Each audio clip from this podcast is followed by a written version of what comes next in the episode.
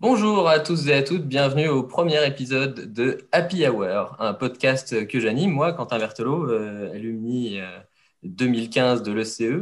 Euh, Happy Hour, donc une production alumni ECE, l'association des anciens de l'école, réalisation euh, Nicolas Lopez et Cyprien Cassé au casting. Ce talk show, donc l'idée est de faire une, une discussion informelle entre des alumni, des professeurs, des responsables pédagogiques et des étudiants de l'école euh, sur des sujets variés centrés autour d'une thématique technologique ou un métier propre.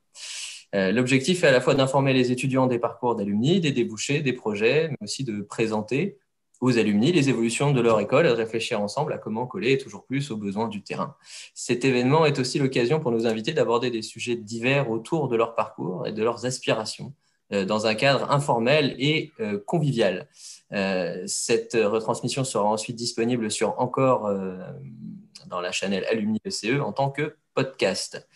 Euh, ce soir 12 novembre, euh, le thème est aux origines d'un monde connecté, où on va parler de l'essor de la télégraphie sans fil et du développement des technologies, des télécoms, des réseaux et des objets connectés qui sont euh, donc correspondent à la majeure télécom réseau TR et OCRE actuellement, dont nos invités vont pouvoir échanger. Nos invités également s'interrogent sur l'évolution des technologies et les projets initiés en lien avec les télécoms et aux évolutions de la majeure, qui est devenue depuis 2015 euh, objet connecté, réseau et service, après avoir vécu une belle vie en tant que télécommunication et réseau. Voilà, euh, je vais également maintenant vous parler des invités qui sont avec moi et je vais leur demander aussi, euh, Happy Hour oblige, d'exprimer, de, de, décrire la boisson avec laquelle ils vont nous accompagner pendant cet échange. Euh, donc, je commence par euh, Rémi Guidalia, ECE, euh, e, promo 2022, VP Noise, Bureau BDS, Major Ocre, à qui je laisse la parole maintenant pour nous parler de sa boisson. Exact, Quentin. Alors, moi, je suis à l'eau et plus précisément dans une gourde parce qu'il faut acheter des gourdes, c'est important. Il faut arrêter le jetable. Merci. Euh, avec nous également Zoé Compoint, euh, promo 2021, et également Ocre, euh, elle aussi Noise et BDS, bureau chaque fois, qui, est qui travaille à la startup Maurice, ayant pour objectif de permettre aux étudiants de consommer bio. Et quelle est la boisson ce soir, Zoé Compoint? Alors moi, je suis un peu moins sage, hein. je suis à la bière. Euh, mais pas n'importe quelle bière. Du coup, c'est une bière euh, artisanale, euh, Bab Bap, voilà, qui est fabriquée, non, qui est brassée entre Parmentier et Père-Lachaise. Donc à Paris. Voilà. Très bien. Est-ce qu'elle est bonne? Est-ce qu'elle est fraîche? Ben, Je ne l'ai pas encore goûtée. Très bien. Il faudra durer toute la soirée. Avec nous aussi Camille Vatrican, alumni 2019, Major Ocre, qui a été euh, au SDI euh, Reborn et qui est actuellement product owner chez Article 1, Article 1 pardon, une association sur l'égalité des chances qui prend en charge les lycéens euh, jusqu'à la professionnalisation. Quelle boisson ce soir, Camille Vatrican? Alors moi, j'aurais pu dire comme Rémi, l'eau parce que c'est ma boisson préférée, mais ce soir, j'ai rajouté un peu de citron, donc je suis à la citronnade. Très bien. Euh, avec nous également euh, Samantha Caporal, promo 2010, majeur télécom et réseau, qui a été au BDE, à la GIS et euh, au SDI, qui est actuellement à Alborg. Elle a poursuivi ses études là-bas puisqu'elle est docteur. Elle travaille actuellement au laboratoire Nokia Bell en tant qu'experte 5G. Et ce soir, elle carbure au... Allô? Très bien. Très bien. Euh, avec nous également, dans le cadre de nos responsables euh, éducatifs, euh, je retrouve Christophe Rouvray, promo 2001, majeur TR, membre fondateur du Yacht Club, qui est ex-respo de la majeure Télécom et Réseau et qui, a été, qui est actuellement directeur général d'une autre école d'ingénieurs dont je tairai le nom, puisque notre est bien meilleur. Christophe Rouvray, quelle boisson ce soir? Bonsoir tout le monde. Euh, bah, à partir d'un certain âge, on ne peut plus boire d'alcool ni rien. Donc, moi, j'ai un Coca zéro ou un Cola zéro pour ne pas faire trop de pub. Voilà. C'est les petits vieux. Non. on ne peut plus prendre d'alcool. Euh, Franck Bitrix est également avec nous. Euh, vous l'avez connu comme responsable télécom réseau et maintenant euh, associé au campus ECE Lyon, puisqu'il y a un campus ECE à Lyon pour ceux qui ne le savent pas. D'ailleurs, l'école s'appelle ECE Paris-Lyon. Petite info pour, mhm. alumni qui nous ont perdu de vue. Franck Vitrix est alumni INSA 90 et, ce soir boit. Alors, avant de te dire ce que je bois, Quentin, juste pour, moi, le CE, elle s'appelle toujours au CE Paris-Lyon, ça apparaît sur le logo, mais le nom de l'école, ça reste toujours aussi le jour où il y aura un ah. campus à, à la mode Beuvron ou je sais pas où, on dira pas au CE Paris-Lyon la mode Beuvron, ça restera le CE. Voilà, juste un petit rappel. Je, Voilà. Merci pour ce rappel. Ça me rassure parce que je pense qu'il y aura d'autres campus. Voilà. Et, pour la, et, sans doute pas à la mode Beuvron. Mais euh, pour, pour, la boisson, je suis, un, je suis un peu moins sage sans doute que, que, les vieux et les jeunes. Moi, je, je tourne. Ah, attends, pour, pour qu'ils se voient. J'ai juste un verre de rouge. Alors, c'est. Euh, c'est un peu une trahison pour les Lyonnais, c'est un Côte-du-Rhône, mais euh, moi je suis un peu plus au nord normalement. D'habitude, euh, je suis plus euh, Beaujolais-Bourgogne, mais ce soir c'est un Côte-du-Rhône. On fait avec ce que Nicolas nous a livré. Et très bien. Et finalement, avec nous, Jacques Rossard, alumni ESME 98, qui est l'actuel responsable de la majeure Ocre et euh, qui a été à la junior entreprise et au BDE de son école. Et ce soir, il nous accompagne avec... Bonjour, alors moi je vous accompagne d'abord avec un verre connecté, parce que forcément, ça c'est pour le contenant. Et pour le contenu, j'ai essayé de trouver une boisson euh, qui représentait la couleur ocre, et je me suis rendu compte quand même au, au rayon du supermarché que les boissons qui étaient ocre, c'est toujours des boissons assez euh, uniques, euh, des composants assez uniques. Là, en l'occurrence, c'est pêche blanche et cerise, mais toujours euh, plein de vitamines et qui font du bien. Et je trouve que ça représente bien les étudiants ocre qui font du bien aux entreprises dans lesquelles ils travaillent et à la société en général. Je vois ces, les étudiants en question sourire d'ailleurs, fiers de, cette réponse.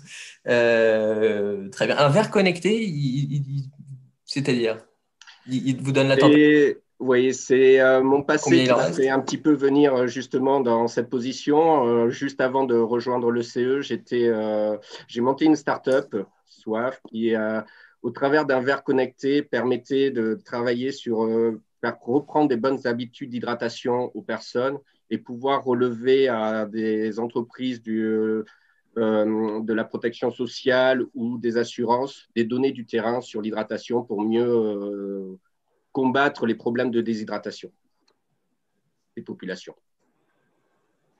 D'accord, très bien. Alors moi, pour euh, ma part, je vous accompagne avec un iced tea maison qui a été fait à partir d'eau chaude, de thé et de sirop de pêche.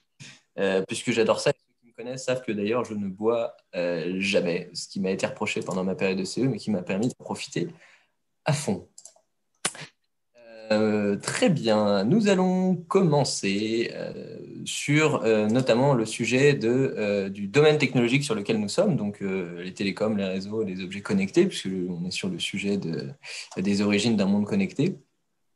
Petit rappel historique, effectivement, vous n'êtes pas sans savoir que l'école, que le CE d'ailleurs a un glorieux passé auprès de la TSF, qui a été l'école de la TSF, puis l'école centrale de la TSF. On a fini par y ajouter électronique euh, à un certain moment, quand ça commençait à devenir euh, euh, la nécessité industrielle majeure. Ensuite, on a enlevé la TSF et c'est devenu le CE tout court sur, d'ailleurs, demande des étudiants. Donc, on est sur, sur quand même un passé très télécom, enfin, très, très euh, très échange, on va dire, d'informations, notamment sur, euh, euh, la, télégraphie sans fil, qui a été une, véritable révolution à, cette époque-là et, que, dont l'école a été une référence principale pendant de nombreuses années, jusqu'à maintenant une école extrêmement variée, mais qui, qui garde quand même cette, ce, vernis technologique. Et du coup, si on part du principe que cette majeure est enracinée au plus proche euh, de l'histoire de l'école et qu'elle a subi des, enfin, accompagné des changements récents, notamment avec ce changement de nom il y a peu de, Télécom Réseau à Ocre, et même le fait simplement qu'on a eu une majeure Télécom et Réseau qui, qui englobe du coup ces, ces deux, puisque Télécom est arrivé ensuite. Euh, on voit donc une évolution assez importante de ce domaine technologique au travers des années que, l'école a, su, euh, su prendre en compte dans l'évolution de sa majeure. Et on a la chance d'avoir avec nous euh, différents responsables de la majeure en l'absence de, Bernard Menuet qui a, lui fondé cette, majeure. Je veux donc vous, laisser un peu la parole si vous avez quelques, mots à nous donner sur cette évolution et, comment est-ce que l'école a pu accompagner ce, changement au terrain et, comment cette école a pu donc rester proche des réalités du monde professionnel sur ce domaine. peut-être, euh, Christophe Ouvray, je peux peut-être euh, ouvrir parce que je suis le plus ancien des, anciens. Donc moi, j'ai connu le, la majeure quand elle était en train de faire sa mue de passage, comme tu disais, Quentin, la transmission de données, donc la propagation finalement des ondes, et on transmet les informations par un vecteur de communication qui peut être euh, le fil, l'air, peu importe le, vecteur, vers des réseaux informatiques. Donc, moi, j'ai connu la majeure, effectivement, c'est Bernard Menuet qui l'a créée. C'était plutôt une majeure télécom, c'est-à-dire de transmission de données, transmission des, euh, des datas. Et quand j'ai suivi cette majeure et que j'étais diplômé en 2001, on commençait à aller vers les réseaux, et en particulier les réseaux informatiques et les réseaux euh, cellulaires. Donc, ce qu'on a Samantha qui travaille sur la 5G, euh, nous, on était sur la 2G au début. Hein, 2G. On a connu le tout début de la 3G. Et ça s'appelait pas la 3G, ça s'appelait l'UMTS à l'époque. Donc, moi, j'ai beaucoup travaillé sur ces sujets-là euh, dans la scolarité. Donc, euh, j'ai pu voir, côté étudiant et un jeune alumni, finalement, la disparition progressive de la transmission des données, de la propagation des ondes au profit des réseaux plus structurés et plutôt des réseaux informatiques. Et après, quand j'ai pris la direction de la, de la majeure et que Bernard est parti à la retraite, euh, j'ai pu accélérer en fait cette mue avec euh, plus de réseaux informatiques que finalement que de réseaux de télécom. Et mmh. euh, très rapidement, c'est là, c'est en même temps qu'on a découvert la voix sur IP, donc la voix qui commençait à tourner sur les sur l'internet, etc. C'était tout début, et donc en fait les réseaux informatiques, les réseaux d'entreprise ont pris le dessus sur les réseaux de télécom dans cette majeure. Après, je l'ai dirigé pendant 6-7 ans, et comme euh, ensuite, bah, je suis allé vers d'autres aventures euh, professionnelles et euh, bah, quelqu'un d'autre a pris le relais derrière. Il y a eu une phase d'intérim et je pense qu'il y, a Franck qui a pu reprendre le relais et a continué sa transformation de sa majeure. Oui, effectivement. donc, moi, je suis arrivé à l'ECE, c'était en, 2010. Il y avait eu quelques années d'intérim avec euh, Mohamed Chaouch entre euh, ton, passage à la tête de Télécom et Réseau et, mon arrivée. Et moi, j'arrivais euh, vraiment du, monde des télécoms, des radiocoms, même plus précisément, puisque j'avais eu l'occasion de faire des radiocommunications militaires, de développer des composants pour téléphone 2G, 3G, et puis de la radiotéléphonie, enfin de la radiodiffusion par satellite euh, après. Et quand je suis arrivé à,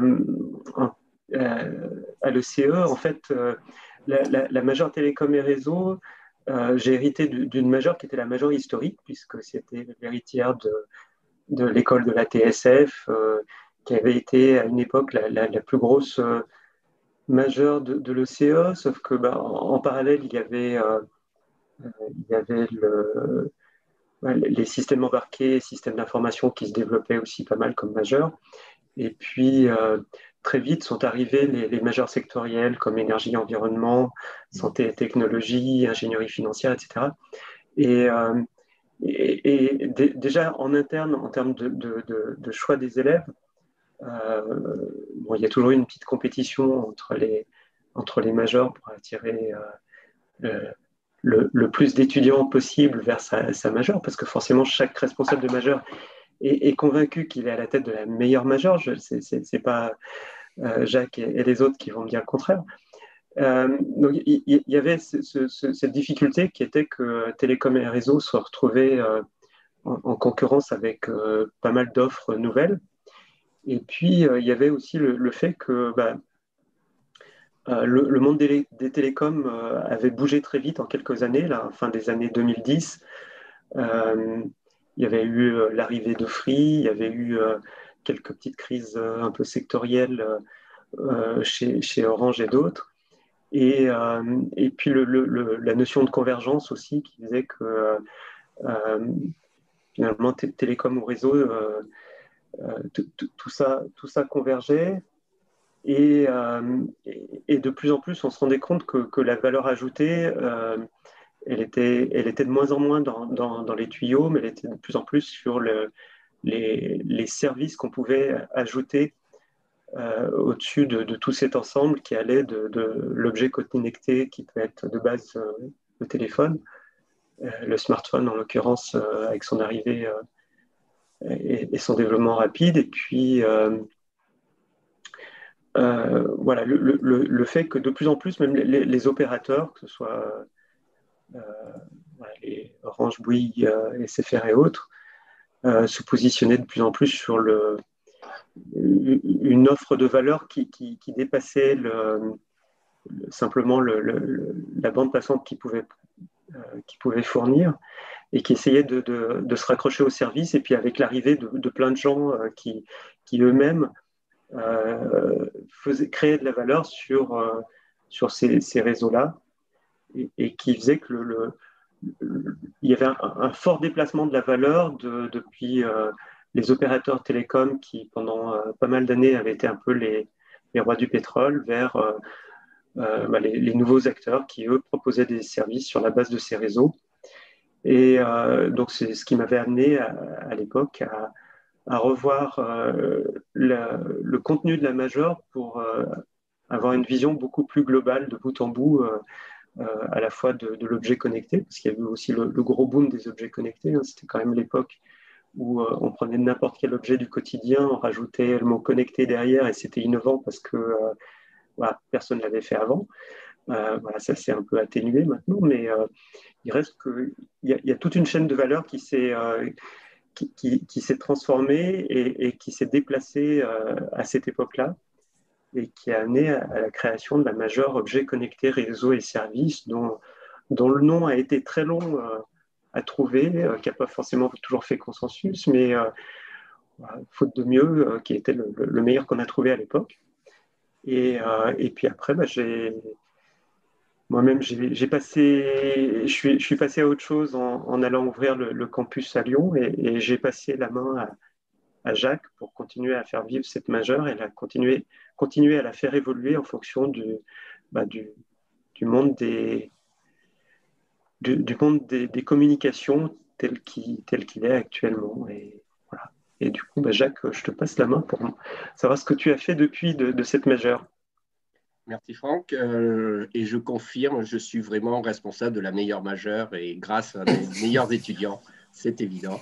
Euh, oui, ben, en fait, c'est vrai que j'ai énormément bénéficié de l'excellent travail de Franck qui a préparé et créé cette majeure. Euh, pour la petite histoire, moi, quand je ne venais pas du monde pédagogique, quand je suis arrivé pour mon entretien d'embauche, la première chose que j'ai vue en, bas des FL2, des bâtiments de l'ECE à Paris, c'était la banderole, devait y avoir une journée porte ouverte qui avait dû avoir lieu et où il était marqué l'ECE, là où tout devient possible. Et je me suis dit, tiens, pourquoi pas, pour une fois, si c'était euh, vrai, si ce n'était pas que du marketing et tout, et ça m'a donné envie de relever ce challenge et de me dire, ben, le monde évolue, euh, le monde évolue dans les technologies, on les voit, mais elle évolue aussi dans le métier de l'ingénieur, euh, les besoins qu'ont les entreprises des ingénieurs. Et je me suis dit, j'ai fait un petit peu le pari de rebondir là-dessus en me disant, il faut toujours être euh, sur des technologies de pointe, toujours les bien former en niveau technologique les étudiants, mais aussi peut-être leur amener un quelque chose de plus, euh, qu'il n'y ait pas qu'une tête bien remplie, mais une tête bien faite, et qu'ils aient une vision de l'entreprise, de l'organisation. Et un des entretiens qui m'avait beaucoup plu avec Franck, notamment, euh, c'était justement euh, ce que je lui avais souligné en, en discutant en commun. J'aimais beaucoup le fait qu'il y ait le mot service à la fin, qui est très difficile pour les étudiants à comprendre. Euh, j'ai la chance d'avoir deux ans pour leur expliquer et généralement, enfin, peut-être qu'ils vont le confirmer ou l'infirmer, euh, ils le comprennent ou pas. Mais voilà, c'est cette volonté que la technologie est vraiment au service des, des, organisations et de la société en général et qu'on peut en faire des belles choses avec la technologie. Les évolutions après avec Franck, moi, ça fait trois ans maintenant, un peu plus de trois ans que je suis à la tête de cette euh, majeure. C'est, euh, j'essaye toujours d'écouter les étudiants, leurs besoins, leurs envies, mais je les mets en parallèle avec euh, les évolutions des organisations, des entreprises. Ça va, ça va des GAFA, ça va des, startups, des grands groupes, des PME. Et c'est ce que je dis souvent, c'est que vraiment, j'ai des étudiants formidables qui sont tous différents, ont des envies différentes, ils se retrouvent dans des entreprises complètement différentes, mais à chaque fois, je pense, trouvent montrent qu'ils ont de la, amènent de la valeur à l'organisation et surtout trouvent leur place et généralement sont assez heureux dans, leur métier. Et ça, c'est ce qui me fait le plus plaisir. D'accord. Très bien. on voit beaucoup d'évolutions au travers de, vos, différentes euh, gestions de majeurs, à travers les évolutions sur euh, les objets connectés, les télécoms, les réseaux, etc. Euh, je vais m'adresser maintenant aux deux alumni, Camille Vatrican et Samantha Caporal, qui, eux justement sont, qui elles pardon sont justement dans ce monde professionnel des télécoms et réseaux, des objets connectés et du, monde professionnel actuel. Est-ce que, euh, par rapport à ce que vous avez, euh, enfin, bah, tout ce qui vient d'être dit, est-ce que vous confirmez que c'est un secteur qui, évolue beaucoup, qui continue d'évoluer et qui a de, beaux jours devant soi, énormément de, de, choses qui, vont arriver et auxquelles euh, chaque étudiant actuel et futur aura quelque chose à dire ah oui, oui, pour moi, c'est une évidence. Hein. Enfin, c'est clair que l'évolution qu'on a vue depuis la 2G, puisqu'on en parlait par la 3G, 4G, 5G, et sur laquelle je travaille maintenant, et la 6G sur laquelle on est en train de se diriger, et qui va arriver beaucoup plus vite que prévu d'ailleurs, euh, c'est une évidence qu'il euh, faut suivre ce mouvement, que ça a un impact euh, sur la vie de tous. Moi, je reviendrai. Alors, c'est vrai que moi, c'était TR, c'était pas ocre, mais le mot service, je trouve effectivement qu'il a un impact assez, assez important parce que c'est vrai qu'on ne fait pas des objets connectés juste pour les connecter. Quoi. Et euh, c'est ce qu'on hmm. revoit aujourd'hui. Moi, j'appellerais ça l'application. Enfin, en tout cas, nous, c'est comme ça qu'on en parle, mais c'est euh, l'application technologique pour la médecine, euh, pour les véhicules automatiques, pour l'industrie automatisée. Enfin, je dirais énormément d'applications et c'est très, très, très attirant pour toutes les entreprises et qui investissent énormément là-dedans. Et euh, du coup, on parle de l'impact euh, du, service. Et donc euh, là, je me tourne vers Camille Vatrican qui, connaît l'importance de cette lettre dans la majeure actuelle. Ah oui, alors en fait, moi du coup, je ne travaille pas vraiment dans tout ce qui est réseau. mais justement, j'avais plutôt une, une, voie où je voulais être au service d'associations et du coup, j'ai fait ce choix en fait de Ocre qui me permettait d'avoir une vision sur euh, les nouvelles technologies pour justement euh, avoir une plus-value dans ce milieu-là qui euh, commence tout juste à rentrer dans le digital, dans le monde des objets connectés, qui n'ont pas encore les, les moyens et même la, technologie parce que ce ne sont pas des grosses entreprises. et donc petit à petit, moi quand je suis rentrée dans l'association, on était euh, bah, non, j'étais toute seule euh, à avoir fait une école d'ingénieur et maintenant euh, on est cinq à, travailler dans le digital et à justement aider des associations à leur apporter ce côté de nouvelles technologies, de digital, de web. Voilà. Hmm. C'est un peu ce que disait Jacques Rossard aussi, qu'effectivement, euh, les objets connectés, les réseaux, etc., ça a des impacts dans les associations, mais aussi les grands groupes, euh, les, les, laboratoires, euh, différentes tailles et de structures qui ont, qui ont leur importance, que ce soit là où travaille Camille Vatrican ou là travaille Samantha Caporal. Et cette, cette majeure ocre se doit de, de rester elle-même connectée au, monde pro en tant que euh, responsable pédagogique, c'est quelque chose que, qui, qui, est dans votre, votre escarcelle. Vous devez faire attention à ce que ça, ça corresponde bien à ce qui se passe. C'est comment, comment tâter un peu les, les évolutions du monde professionnel quand soi-même on n'est on, est plus dans le monde professionnel et on est rentré dans le monde pédagogique que mentionnait tout à l'heure euh, Jacques Rossard. Donc là, je me retourne encore vers les responsables pédagogiques. Mais comment, euh, comment vous avez pu, est-ce que c'est à travers de justement vos étudiants ou de vos, contacts, comment vous avez euh vécu de l'intérieur de l'école, ce qui se passait à l'extérieur pour en adapter le contenu de, votre, de vos majeurs. Comment vous avez pu réussir la transition que vous avez fait pendant euh, votre, votre temps en tant que gestionnaire de, de majeur? Christophe Rouvray oui, Quentin, oui. Euh, je, vais répondre à ta question, mais je voudrais juste rebondir, si tu me le permets, sur deux ou trois éléments qui me marquent beaucoup les uns et les autres quand, moi j'ai choisi, alors ça date un peu maintenant, mais j'ai choisi la majeure, je l'avais choisie parce que euh, j'avais identifié que c'était une majeure qui était une majeure clé dans, le monde de l'entreprise. Je suis désolé pour les autres majeures, mais en fait, sans, la télécommunication et sans les réseaux, tu peux rien faire. Un logiciel qui est seul dans son coin, il ne sert à rien. Un, un, objet connecté qui est seul dans son coin, euh, ça ne sert pas à grand-chose. Et en fait, j'avais choisi cette majeure parce que j'avais euh, le sentiment que j'allais pouvoir toucher un petit peu à tout et, travailler sur des sujets extrêmement innovants et être au cœur du fonctionnement de l'entreprise. Et toutes les interventions que j'ai eues jusqu'à présent, bah, c'était de rajouter des, couches de service. Alors moi, à l'époque, je n'avais pas ce choix de 8 ou 9 majeurs aujourd'hui. Euh, j'avais le choix entre la majeure SI qui existait, donc c'était la majeure des geeks pour ceux qui voulaient programmer, et la majeure qu'on appelait la majeure euh, fer à souder, qui était la, majeure informatique industrielle, qui est un peu l'ancêtre de système embarqué. Mais, mais euh, ce qui me marque beaucoup, c'est que dans, ce choix-là, c'est finalement une majeure qui est restée la plus ouverte possible euh, dans son fonctionnement, dans, les, sujets qu'on peut traiter, euh, avec la transmission des données, etc. Et ça, c'est vraiment important. Et on a rajouté progressivement effectivement le service et la qualité de service associée à ces trucs-là, parce que ça me paraît, euh, ça me paraît essentiel. Et aujourd'hui, sans, rebondir sur les propos de Jacques, c'est une majeure qui est clé aujourd'hui pour une entreprise et pour tout le secteur. Donc, vous allez pouvoir évoluer dans des métiers très variés.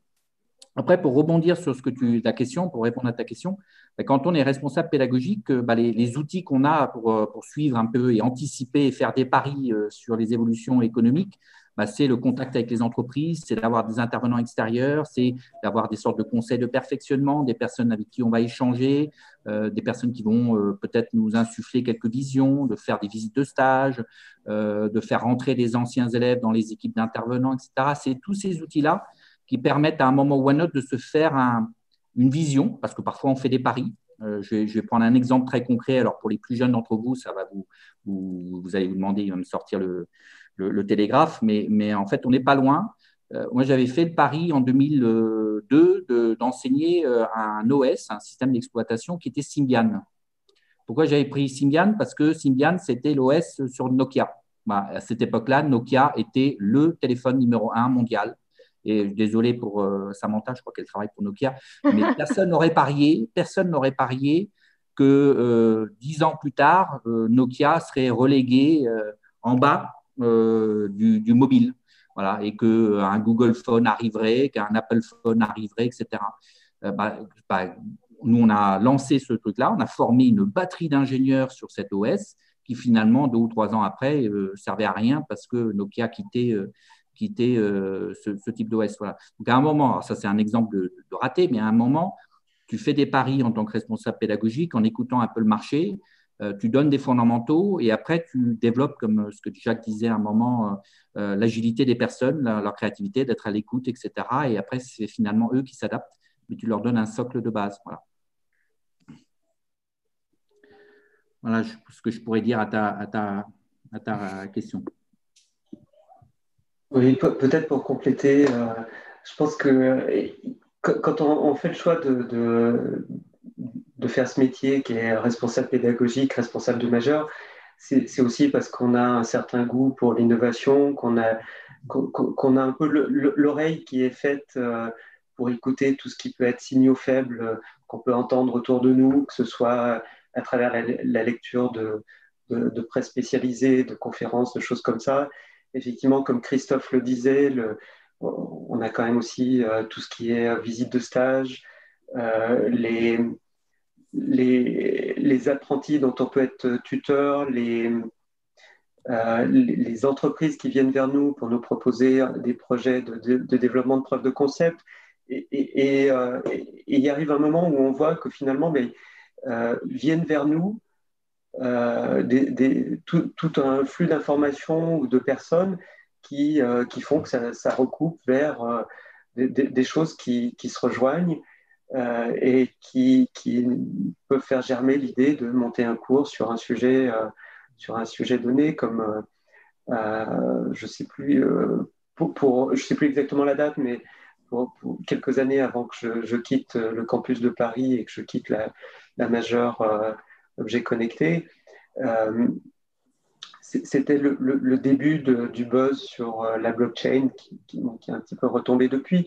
Mais voilà, quand, euh, quand on, lit un peu partout que qu'on vous parle de la blockchain comme étant une, vraie rupture technologique, comme il y en a peu qui se, qui se répètent, chaque, enfin, qui, qui peuvent arriver à un moment donné, on se dit, bon, bah, essayons de creuser auprès d'entreprises, auprès d'experts qu'on connaît d'anciens élèves, etc.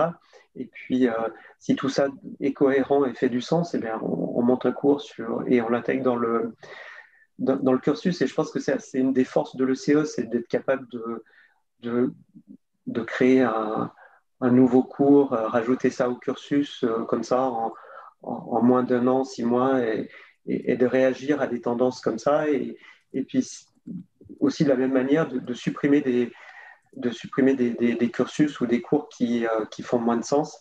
Parce que globalement, euh, voilà, un, programme, ça a une durée de vie d'à peu près trois ans. Tous, les, euh, peut-être un peu plus, mais en, caricaturant un peu, tous les trois ans, enfin, chaque année, on, change presque un tiers des programmes pour, pour s'adapter quand on arrive en, cycle master.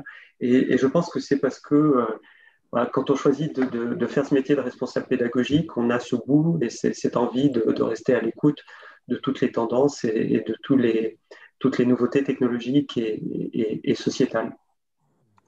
C'est vrai que alors, là, j'utilise ma propre expérience d'alumni, mais c'est vrai que moi, j'ai pu voir des, mineurs devenir euh, majeurs, euh, des, des, OA devenir mineurs, des, des, cours disparaître, de nouveau, de nouveau euh, rentrer. Et ça, c'est la grande force d'une école comme, comme le CE, surtout surtout, euh, surtout avec cette possibilité, avec des professeurs qui viennent du, monde, euh, du monde professionnel, avec euh, des, évolutions qui arrivent et qui sont, qui sont fortes. Est-ce que, est que récemment, il y a eu ce, genre de, modification, ce genre d'ajout, de, de, de, ravalement de façade chez, Ocre, Jacques Rossard Est-ce que, récemment, c'est quelque chose qui a, pu être, qui a pu être fait et qui, qui a apporté un plus, que ce soit via des étudiants ou via une vraie, besoin, une vraie demande du, du marché? Oui, oui, oui, tout à fait. Et ça me rassure. Je vois que je suis pas, je suis dans la lignée de Christophe et de Franck. Dans pareil, c'est comme il disait. Euh, je ne veux pas reprendre les propos qu'ils ont dit, mais en effet, on s'inscrit là-dedans. Euh, c'est vrai que les étudiants, moi, je, les écoute beaucoup. Euh, déjà parce que on leur apprend l'expérience utilisateur, l'expérience client.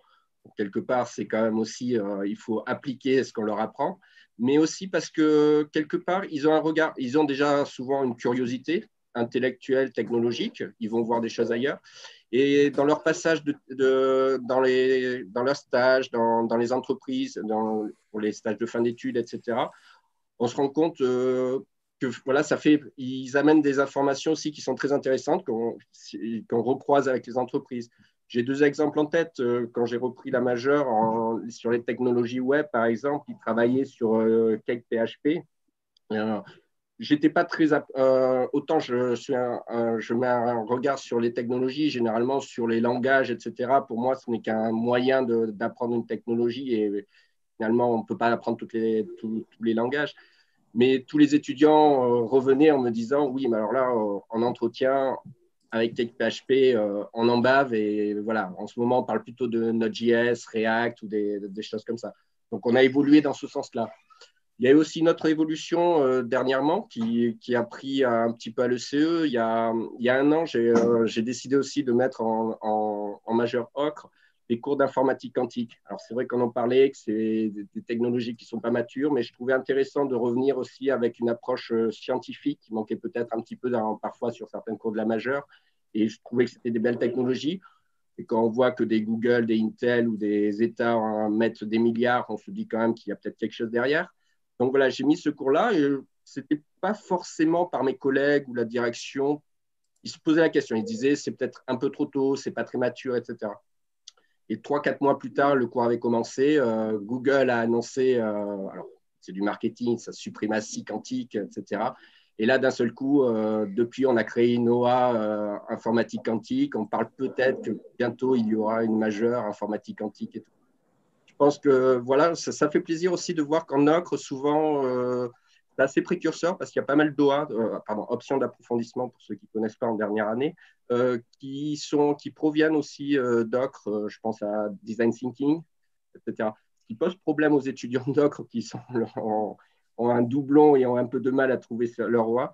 Mais je pense que ouais, ocre est assez moteur, en tout cas, dans, dans des nouvelles matières, dans de nouvelles approches le, design thinking, l'UX design que Franck euh, a mis dans la majeure, on le voit maintenant. Aujourd'hui, j'étais encore à l'école et euh, j'ai croisé euh, des collègues dans les modes projet ou dans le cycle L qui disaient que justement, ils étaient en train de faire des cours de design thinking parce qu'ils considéraient en effet que ça avait un vrai impact. Et voilà, ça, c'était une approche que Franck avait eue, avait ressentie, je pense, et, qui était très, très intéressante. D'accord. Un retour peut-être sur nos, étudiants euh, Rémi Gdelia et, Zoé Compoint. Zoé Compoint peut-être sur euh, euh, ce pont que vous êtes entre qui vous permettent de, mettre à jour vous-même vos, cours et sur les cours actuels que vous avez qui, qui, naissent pour vous, pour votre, pour votre futur, ou sur quoi que ce soit sur lequel vous voudriez ce qui s'est dit jusqu'à présent. Oui, c'est super intéressant de, voir les évolutions parce que du coup, moi, je ne connaissais pas du tout TR, etc. Et c'est vrai que France Bietrix, pardon, vous parliez de, euh, de prendre n'importe quel objet et ajouter le mot connecté. Et nous, en Ocre, c'est vraiment la première chose qu'on nous dit de ne pas faire euh, grâce au, à l'outil du, design thinking et vraiment de, de penser euh, le service, etc. Donc, donc c'est hyper marrant. Et sur, oui, sur notre, enfin, sur nos, nos, volontés, on, se sent vraiment beaucoup écouté au sein de cette majeure. Euh, moi, je ne sais pas si je l'ai dit au début, mais euh, du coup, euh, je suis assez engagée dans l'écologie, etc. Et je pense qu'un ingénieur, donc, c'est trouver une, solution à un problème, doit aussi prendre en compte le, cadre dans lequel il, est. Et aujourd'hui, on, est, on est donc dans, un enjeu climatique assez, important, entre autres. Hein. Et, je pense que c'était important qu'on soit initié au, développement durable. Je pense que c'est une réelle plus-value en tant qu'ingénieur. Et donc, j'avais, euh, lors d'une réunion déléguée, j'avais juste dit, euh, euh, sans, vraiment considérer ma parole, ah, bah, ce serait bien qu'on ait des cours de, développement durable. Et le lendemain, Jacques Rossard est venu me voir et m'a dit Ah, tu veux qu'on mette en place des cours de développement durable? Bah, C'est parti, on y va. Donc, donc voilà, c'est ça qui est assez magique dans la majeure Ocre. C'est non, seulement on se sent vraiment écouté, mais on sait que, que, derrière, il va y avoir des choses mises en place si, si c'est intéressant, bien sûr, professionnellement parlant pour nous. Voilà. Et pour ajouter euh, à ce que vient de dire Zoé, c'est euh, moi ce qui m'a donné envie de venir dans cette majeure, c'est notamment le bagage technique qu'on va, qu'on va acquérir, euh, la diversité qu'on va pouvoir, à laquelle on va pouvoir répondre dans nos métiers plus tard et trouver un métier qui va nous plaire. Parce que je sais que de mon historique, je voulais par exemple aller en, environnement et j'ai eu peur de, de m'enfermer dans cette majeure et de ne pas pouvoir aller ailleurs. Et c'est pour ça que j'ai choisi Ocre notamment. D'accord, très bien. Eh ben, euh, du coup, ça. peux me permettre de rebondir? Oui. Euh, je trouve qu'avoir ajouté l'informatique quantique, enfin moi, ce n'était pas le cas à mon époque, mais je trouve que ça, c'est une idée géniale parce que je trouve que ça représente exactement ce que la branche télécom fait. La branche télécom, elle fait une prise de risque. Elle essaye d'avoir une vision. Elle essaye d'amener quelque chose de nouveau auquel on ne penserait pas. Et c'est ça qu'on fait aussi avec l'informatique quantique. De ce que j'ai compris, c'était un petit peu précurseur, c'était pas forcément très mature. Ça a été une prise de risque et c'est exactement ça le comportement, je pense qu'on attend des gens qui se lancent dans les télécoms. Ça a été ça depuis euh, la 2G. Alors, pour rebondir un petit peu sur ce qui a été dit sur Nokia, c'est vrai que des fois, bon, voilà, ça va dans deux directions, mais on a rebondi. Alors maintenant, on est beaucoup plus axé sur les stations de base et ça remonte très, très euh, concrètement. Et je veux dire, c'est vraiment ça, c'est avoir une vision, avoir un petit peu un feeling de qu'est-ce qui va donner quelque chose et euh, ben, oser la prise de risque. Quoi. Donc, cette euh, anecdote d'avoir rajouté l'informatique quantique quand ce n'était pas encore mature, moi, je trouve que c'est un exemple parfait de ce qu'on attend de quelqu'un qui fait des télécoms. Quoi. D'accord. Euh, Jacques ça oui, merci, merci Samantha et j'espère que Zoé, vous avez bien entendu sur l'informatique quantique parce qu'elle est en plein dedans et parfois c'est quand même assez abstrait. Euh, oui, oui, alors euh, Zoé est très humble parce que quand elle dit qu'on va faire un, cours de développement durable, voilà, c'est prise de risque aussi. C'est Zoé elle-même hein, et deux de ses camarades qui vont faire le cours à leurs camarades. Parfois, on n'attend pas non plus qu'ils soient alumni, etc. Pourquoi? Parce qu'encore, ce retour des étudiants, euh, ils ont une vie aussi, les étudiants, est très, très riche et très intéressante. Et avec Zoé, je sais qu'elle a des connaissances qui sont très, très intéressantes sur euh, le développement durable, l'environnement, et qu'elle peut porter. Et en plus, il y a toujours ce discours, euh, ben voilà, on est quand même, euh, on a quelques cheveux blancs, nous les profs ou les responsables de majeurs, et souvent entre étudiants, les messages passent un peu, un peu plus facilement. Après aussi, dans la majeure, il y a aussi des, voilà, on, apprend des nouvelles méthodes, agiles, un peu de lean startup, ce genre de choses où on teste, on est agile, voilà, design thinking, on teste très vite et on voit si ça marche et tout. Et il y a quelques cours aussi qui paraissent bizarres en école d'ingénieur euh, qu'on a pu mettre. par exemple, Rémi a, eu un cours de, enfin, Zoé l'a eu aussi l'année dernière, mais Rémi cette année a eu des cours jusque de stand-up. On peut se demander ce que fait un cours de stand-up en école d'ingénieur. Mais en fait, euh, voilà, c'est la prise de euh, parole, etc. Et j'ai des retours d'entreprises dans des stages où ils me disent, mais c'est quoi ces ingénieurs que vous, que vous formez qui maintenant savent parler en public? En principe, un ingénieur français, ça ne pas faire ça. Et, euh, et, même des étudiants qui nous disent, ben, en entretien d'embauche, je me suis rappelé les techniques de stand-up et ça m'a aidé à, à, me sentir plus à l'aise, etc. Donc voilà, parfois aussi, il faut mixer des cours qui sont qui peuvent paraître surprenants. Euh, pour la petite histoire, la professeure voulait le nommer euh, prise de parole en public. Comme je lui ai dit, j'étais étudiant, c'est le genre de cours, je vois le nom, je le sèche directement. Donc, on a fait du stand-up, on a vraiment fait du stand-up, etc. Voilà, il y a quelques cours comme ça qui sont un petit peu surprenants. Le personnel branding aussi pour apprendre à se vendre, parce que la recherche d'emploi maintenant se fait plus euh, forcément comme peut-être elle a pu se faire et qu'on a pu connaître pour les responsables de majeurs il y a quelques années. Maintenant, il, y a, les réseaux sociaux, il y a des façons de se communiquer, de se présenter. Euh, il y a une autre chose aussi, j'ai essayé d'adapter. Je considère que les majeurs, c'est un peu la transition entre l'école et le monde de l'entreprise. Les étudiants qui arrivent en majeur ont fait leurs preuves scolairement, déjà que c'était fait. Jusqu'à preuve de contraire, moi, j'ai jamais vu de devoir surveiller en entreprise. Donc, j'ai décidé de supprimer les devoirs surveillés en entreprise et on trouve d'autres moyens qui sont plus proches des entreprises, justement, de façon d'évaluer de, les, étudiants. Et notamment, par exemple, l'année dernière, on, a eu 150 euh, articles LinkedIn. C'était la, façon de, de, pouvoir juger des compétences des étudiants, etc. Ce qui, en plus, nous fait un peu de buzz, ce qui n'est pas désagréable non plus. Alors, avant de laisser la parole à, Christophe Rouvet et Camille Vatrican qui voulaient euh, rebondir là-dessus, je, veux juste placer qu'effectivement, étant euh, également du coup un ancien et qui a un peu d'ancienneté en entreprise, moi quand j'étais à l'école, c'était euh, un ingénieur, ça devrait, ça fait beaucoup trop de fautes. Alors du coup, on avait la dictée au CE, on avait des cours de ce style et ça nous a beaucoup aidé. Alors déjà avoir de meilleures notes en rapport de stage, mais même dans la vie professionnelle, quand moi je me suis retrouvé à écrire des documents fonctionnels et des spécifications techniques, de faire moins d'erreurs, c'est quand même assez important. Je pense que Samantha qui a fait un doctorat sera, sera d'accord avec moi. Les cours de stand-up, je pense que c'est une, bonne idée aussi et que je pense que ça, euh, il doit y avoir des bons retours des étudiants qu'on écoutera jusque-là. Mais euh, je pense que Christophe Rouvray et Camille Vatrican voulaient euh, successivement prendre la parole. Juste merci Quentin. C'était pour rebondir sur ce que Jacques venait de dire sur le, bah, le faire intervenir des Zoé dans, les cours et donner des cours à ses camarades. Je pense que ça, c'est quelque chose d'assez assez important et qu'on a retrouvé dans le temps parce que, par exemple, à, titre personnel, moi, je suis euh, en dernière année euh, de, l'école, j'ai donné un cours d'hyperfréquence à mes camarades de promo. Euh, en fait, j'avais fait un très bon stage dans le sujet. Ça avait plu à Bernard Menuet. Il m'a demandé est-ce que tu peux pas transformer ça en un cours TP avec tes camarades de promo? Et, et en fait, je me suis coltiné une vingtaine d'heures dans la promo à leur expliquer ce que j'avais fait pendant mes stages. Je ne savais pas, mais euh, peut-être que Zoé, tu finiras par être responsable de la majeure Ocre dans quelques années. il était en train de me tester pour voir si j'étais capable de transmettre le savoir et, décortiquer. Je trouve que ça, c'est un élément important dans alors, Télécom Réseau et Ocre maintenant. C'est quand on, veut exposer quelque chose aux autres, il faut le maîtriser vraiment beaucoup plus que de simplement restituer les, les choses. Parce que quand on échange avec les uns et les autres, c'est important de bien comprendre. Et ça, c'est quelque chose, c'est une vraie valeur sûre euh, dans, cette majeure, c'est d'être capable de saisir au bon des opportunités et donner la chance à quelques personnes qui vont euh, exposer un sujet qui leur tient à cœur. Moi, ça me plaisait bien, les hyper à l'époque. Là, c'est le développement durable pour Zoé. Donc, ça me trouve, je trouve que c'est une, belle, une belle opportunité et je vois que finalement, euh, Zoé sera peut-être la responsable de Majeur dans quelques années, on n'en sait rien. Mais bah, elle sera peut-être capable aussi de transmettre aux autres, en entreprise, dans les différentes choses, ce qu'elle a compris et c'est dans l'échange qu'en fait on, arrive à, grandir. Donc il faut être capable de temps en temps de, se lancer sur ce genre de choses. Je trouve ça très bien. Et c'est tout Zoé. Et Camille, tu, voulais rebondir?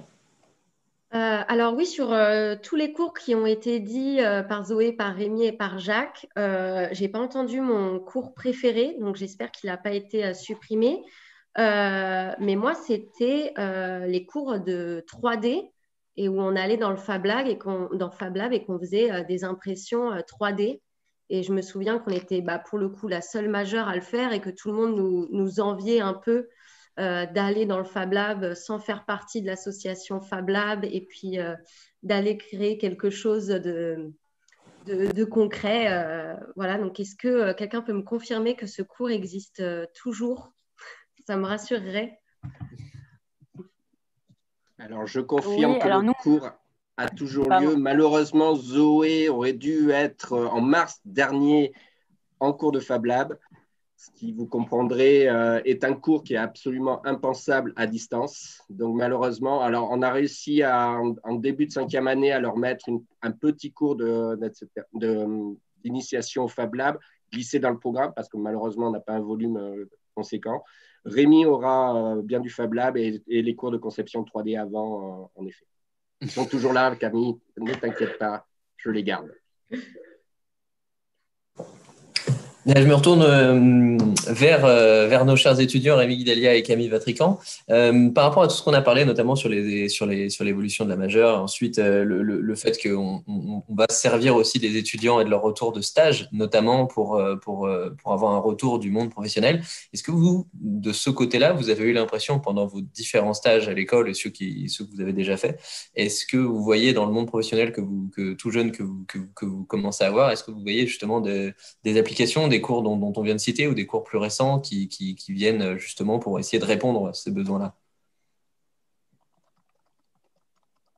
Alors personnellement, euh, je n'ai pas vraiment fait de, stage dans l'ingénierie pure et euh, dans tout ce qui est gestion de projet, etc. Mais je comptais euh, commencer cette année très sérieusement, notamment en tant que, pourquoi pas, product owner, product manager. Et si jamais quelqu'un propose un stage, je suis ouvert.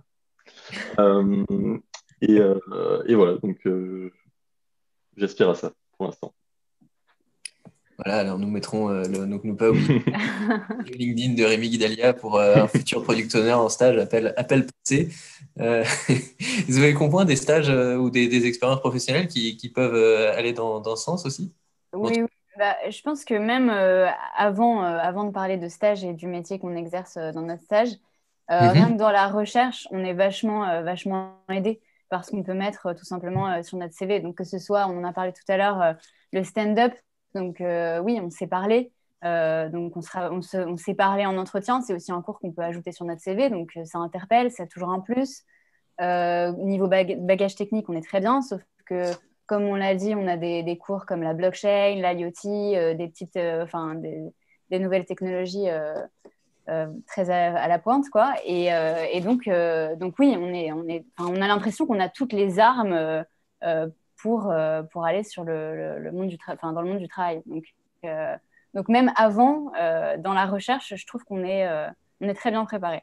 Et ensuite, alors bah, moi, pareil, l'année dernière, j'ai fait un stage dans ma startup, donc c'était un peu, un peu particulier. donc je ne peux pas vraiment dire si j'étais bien ou pas, mais, euh, mais en revanche, euh, il y a aussi un côté très euh, entrepreneuriat en ocre dont on n'a pas trop parlé et, peut-être que, que, je vais un peu, dont, j'aimerais bien parler, c'est la prise, l'autonomie, la, la, prise de décision on a peut-être un petit peu plus de temps libre que dans les autres majeurs. Donc, on utilise ce temps soit dans les associations, soit pour monter notre boîte, soit pour, pour aussi euh, s'intéresser plus en profondeur à des sujets qui nous intéressent euh, vraiment beaucoup. Euh, je pense à quelqu'un dans ma promo qui est fan de blockchain, donc maintenant il est, très, très pro là-dedans. il y en a plein d'autres, hein, je pourrais en citer plein d'autres. Mais, mais voilà, c'est surtout cette prise d'autonomie et qui, j'en sais rien, mais à mon avis, doit se, se ressentir beaucoup au sein de, de, nos stages. Voilà. Le sujet de l'entrepreneuriat, effectivement, on va l'aborder après. Euh, bien sûr, euh, concernant l'objet connecté réseau et services, c'est une forte, une forte valeur entrepreneuriat. Euh, avant ça, j'aimerais, j'aimerais me tourner vers Samantha Caporal, notamment sur les, les liens qu'elle a pu voir entre les différents enseignements qu'elle a eus, la thèse qu'elle a, qu'elle a faite ensuite. Donc, ça peut éventuellement nous en parler. Et si, il y a quelque chose que, que, que tu peux partager avec nous là-dessus sur le lien qu'il y a eu entre tes enseignements, euh, pourquoi ce choix, les enseignements, et puis du coup ensuite ce qui, ce qui, en, est, euh, ce qui en est arrivé dans, dans la thèse et, ce qui en suit ensuite euh, ton aventure professionnelle. Oui, ouais, bien sûr. Bah, je vais vous faire un petit peu, un petit peu mon parcours. Mais bon, moi, je pense que c'est peut-être un parcours qui est un petit peu atypique, mais qui est aussi très intéressant parce que j'ai un petit peu essayé un petit peu de tout. Mais moi, j'ai commencé par faire une prépa, pas dans l'OCE, mais une prépa aux grandes écoles normales. Et euh, ensuite, à la fin de la prépa, je me suis tournée vers euh, le CE parce que euh, bah, moi, c'était vraiment les télécoms réseaux qui m'intéressaient depuis toujours. Et surtout, en particulier, moi, j'ai toujours beaucoup aimé l'électromagnétisme. Et, euh, et c'était bah voilà, très théorique, c'était dans la recherche, euh, mais je voulais pas faire une fac parce que bon bah il n'y a pas de débouché, alors que voilà, bah, en école d'ingé c'est quand même un peu plus clair de trouver des métiers. Donc ingénieur, ça me semblait très très bien. Électromag, c'était parfait. Et puis, euh, bah, TR, parce que voilà, moi, c'était 2008-2009, euh, Bouygues, Orange, 3G, 4G, ça commençait à être vraiment euh, une révolution. Donc, on sentait que bah, voilà, c'était par là qu'il fallait se, diriger, etc. Et puis, et puis ensuite, bah, le CE avait un partenariat avec l'Université d'Alborg pour faire la dernière année à l'étranger. Et euh, moi, ça me semblait, euh, ça me semblait vraiment euh, être super d'avoir ce genre d'expérience. Alors, nous, on n'avait pas les cours de stand-up, mais ça, c'était aussi bah, une façon un petit peu de sortir de sa bulle, de se confronter à des nouveaux challenges, un nouveau pays, une nouvelle langue, quelque chose de différent. Et puis, essayer un petit peu bah, dans, une université aussi, avec une culture différente de l'enseignement que ce qu'on a en France. Euh, et, moi, j'ai trouvé ça assez, euh, assez intéressant. Et euh, je vais venir en particulier sur la bague de Smith qu'on a appris en TR. Ça, ça a été le point phare de mes études, je pense. Donc, c'est vraiment quelque chose de très technique, de très précis, qui peut-être n'est pas forcément mis en valeur quand on fait chef de projet tout de suite en France après l'école, mais dans d'autres types d'études, ça m'a vraiment énormément servi. Donc ça, je me rappellerai euh, vraiment toute ma vie, je pense, de, la bague de Smith. Mais, euh, mais, euh, mais voilà, et ensuite, mais après ce, ce master que j'ai fait à Alborg, ben, on m'a proposé de continuer et de faire un doctorat. Et alors là, ça a été ben, vraiment une grande question parce que les débauchés du doctorat en France, peut-être euh, ne sont pas. Euh, c'est vraiment, c'est vraiment une histoire de culture. Comme on regarde un doctorat euh, aux États-Unis, en, Europe du Nord ou en France, en Espagne, etc. et puis, et puis finalement, moi, je me suis dit que malgré tout, avoir un, un, background très très technique. Et, et c'est pour ça que je reviens à cette histoire de la bague de Smith, mais je pense que c'est toujours quelque chose de très très important pour pour avoir vraiment euh, une influence dans le, dans le, dans le, dans le monde du travail après. C'est-à-dire que c'est avoir une prise de parole à l'aise, etc. C'est très, très bien, c'est super important. Mais euh, par rapport à, l'interlocuteur qu'on a, il faut être capable de jongler, je pense, entre devenir très, très technique ou devenir très, très à l'aise. Enfin, je ne sais pas si vous voyez euh, un petit peu où je vais en venir. Mais moi, c'était en tout cas ma motivation pour faire le doctorat. Et puis alors là, euh, on est revenu euh, à quelque chose de très, très... Parce que tout à l'heure, j'ai entendu euh, ce qui était un petit peu avant le, la majeure SE, qui était vraiment le fer à souder. Alors moi, je, suis revenue à ça pour le doctorat.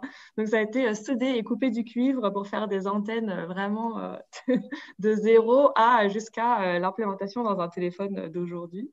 C'était très, très intéressant. Mais vraiment, tous les cours, et ça, c'était des choses... Ben, qu'on a vu, euh, voilà, enfin tous les cours de euh, potentiel, voltage, euh, etc. Bah, ça a été hyper hyper utile dans le doctorat. Donc vraiment revenir à quelque chose de très très technique. Et, voilà, ça c'est vraiment ce que je me rappelle de, bah, voilà, des cours que j'ai eus. Et puis ensuite, Bien sûr, bah, pendant un doctorat, on fait énormément de publications d'articles. Alors, il faut savoir très, très bien s'exprimer en anglais, à l'écrit, à l'oral. On fait énormément de conférences. On a fait 15 différentes conférences différentes dans tous les pays du monde. On donne des cours, on fait de la supervision d'élèves de master. Donc, euh, il faut bien évidemment euh, ben voilà, aussi avoir toute cette euh, compétence à l'oral et à l'écrit qui est très, très, très importante. Donc, voilà, je ne sais pas si ça répond à ta question. si, si, si, si, je, vais, je vais laisser la parole à Franck Bitrix pour nous parler un petit peu plus de cette bague et euh, de, synthétiser tout ça. Et euh, bah, au-delà de ça, donc là, on va, on va enchaîner ensuite sur l'entrepreneuriat, mais effectivement, euh, l'entrepreneuriat, le, milieu universitaire, le milieu de la recherche, les grandes entreprises, tout ceci, il y a une gravitation télécom réseau, objets connectés, réseaux et services maintenant de, tout ça. C'est quelque chose qui était déjà, déjà visible à l'époque de, la Terre, Franck Vitrix, cette polyvalence de la technologie?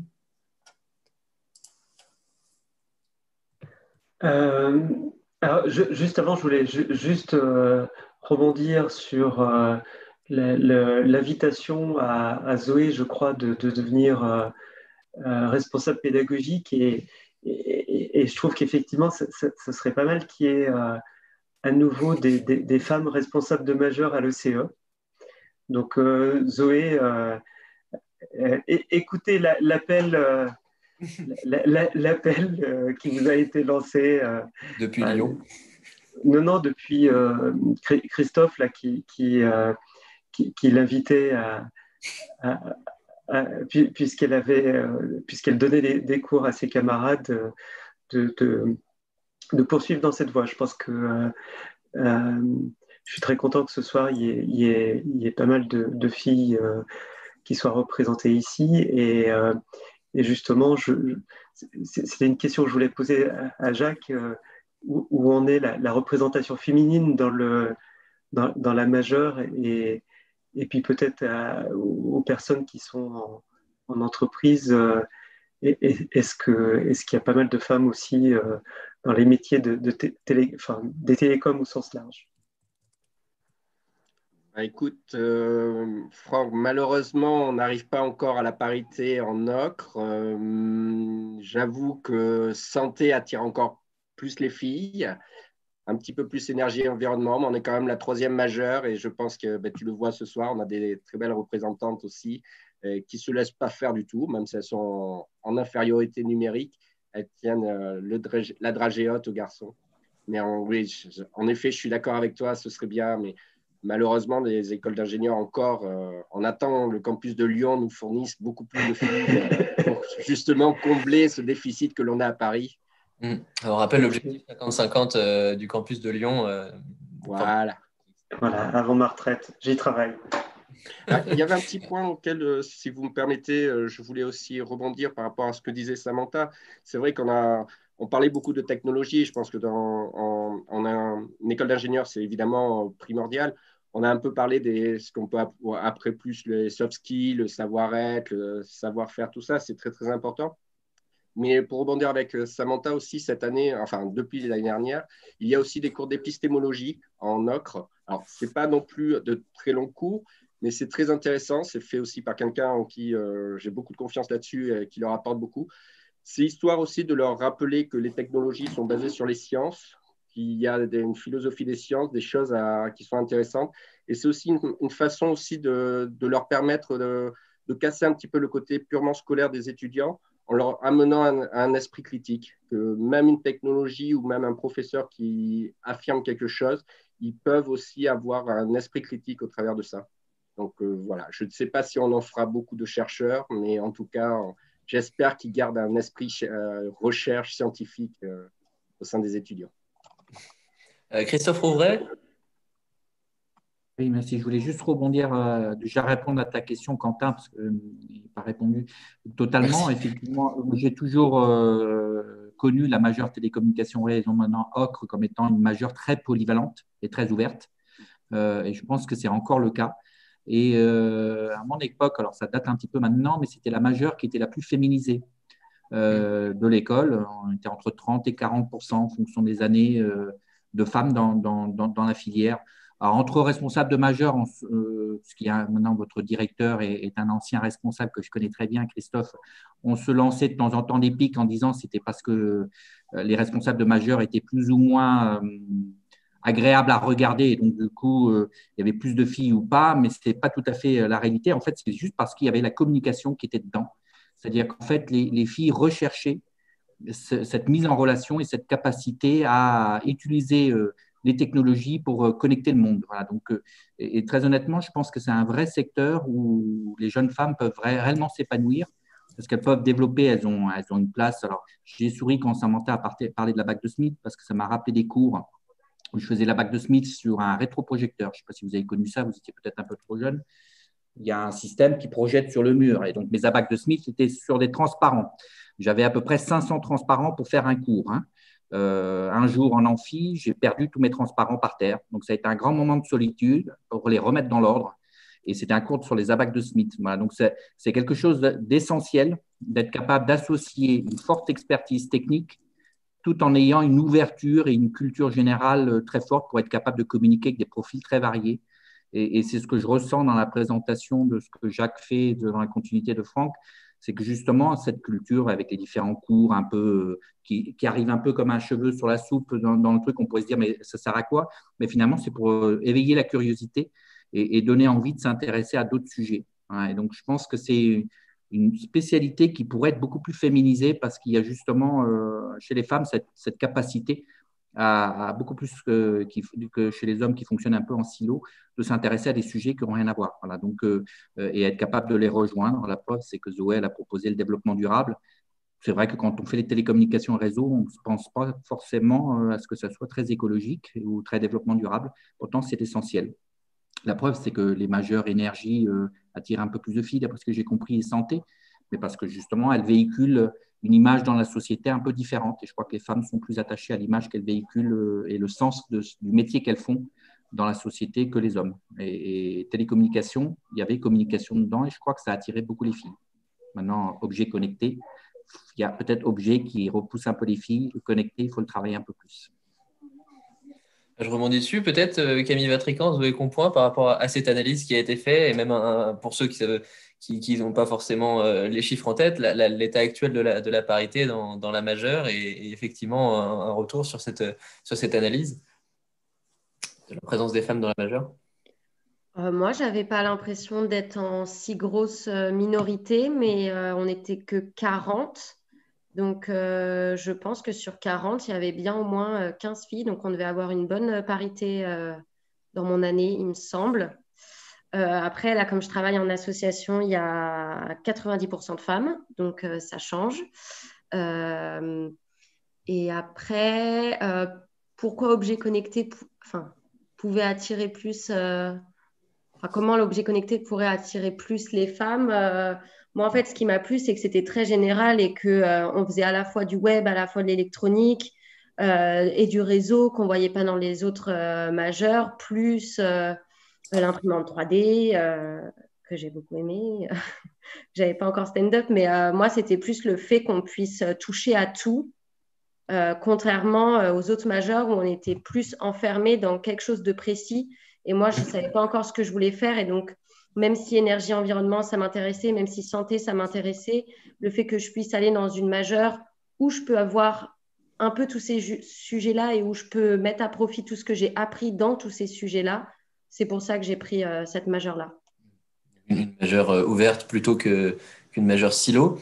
Et euh, pourquoi, par exemple, est-ce qu'il y aurait une, raison, à, ton avis, sur la, le fait qu'il y ait beaucoup plus de 90% de femmes dans le monde associatif, selon ton, ton expérience? Est-ce qu'il y, y, a une raison particulière ou, une hypothèse que tu pourrais formuler?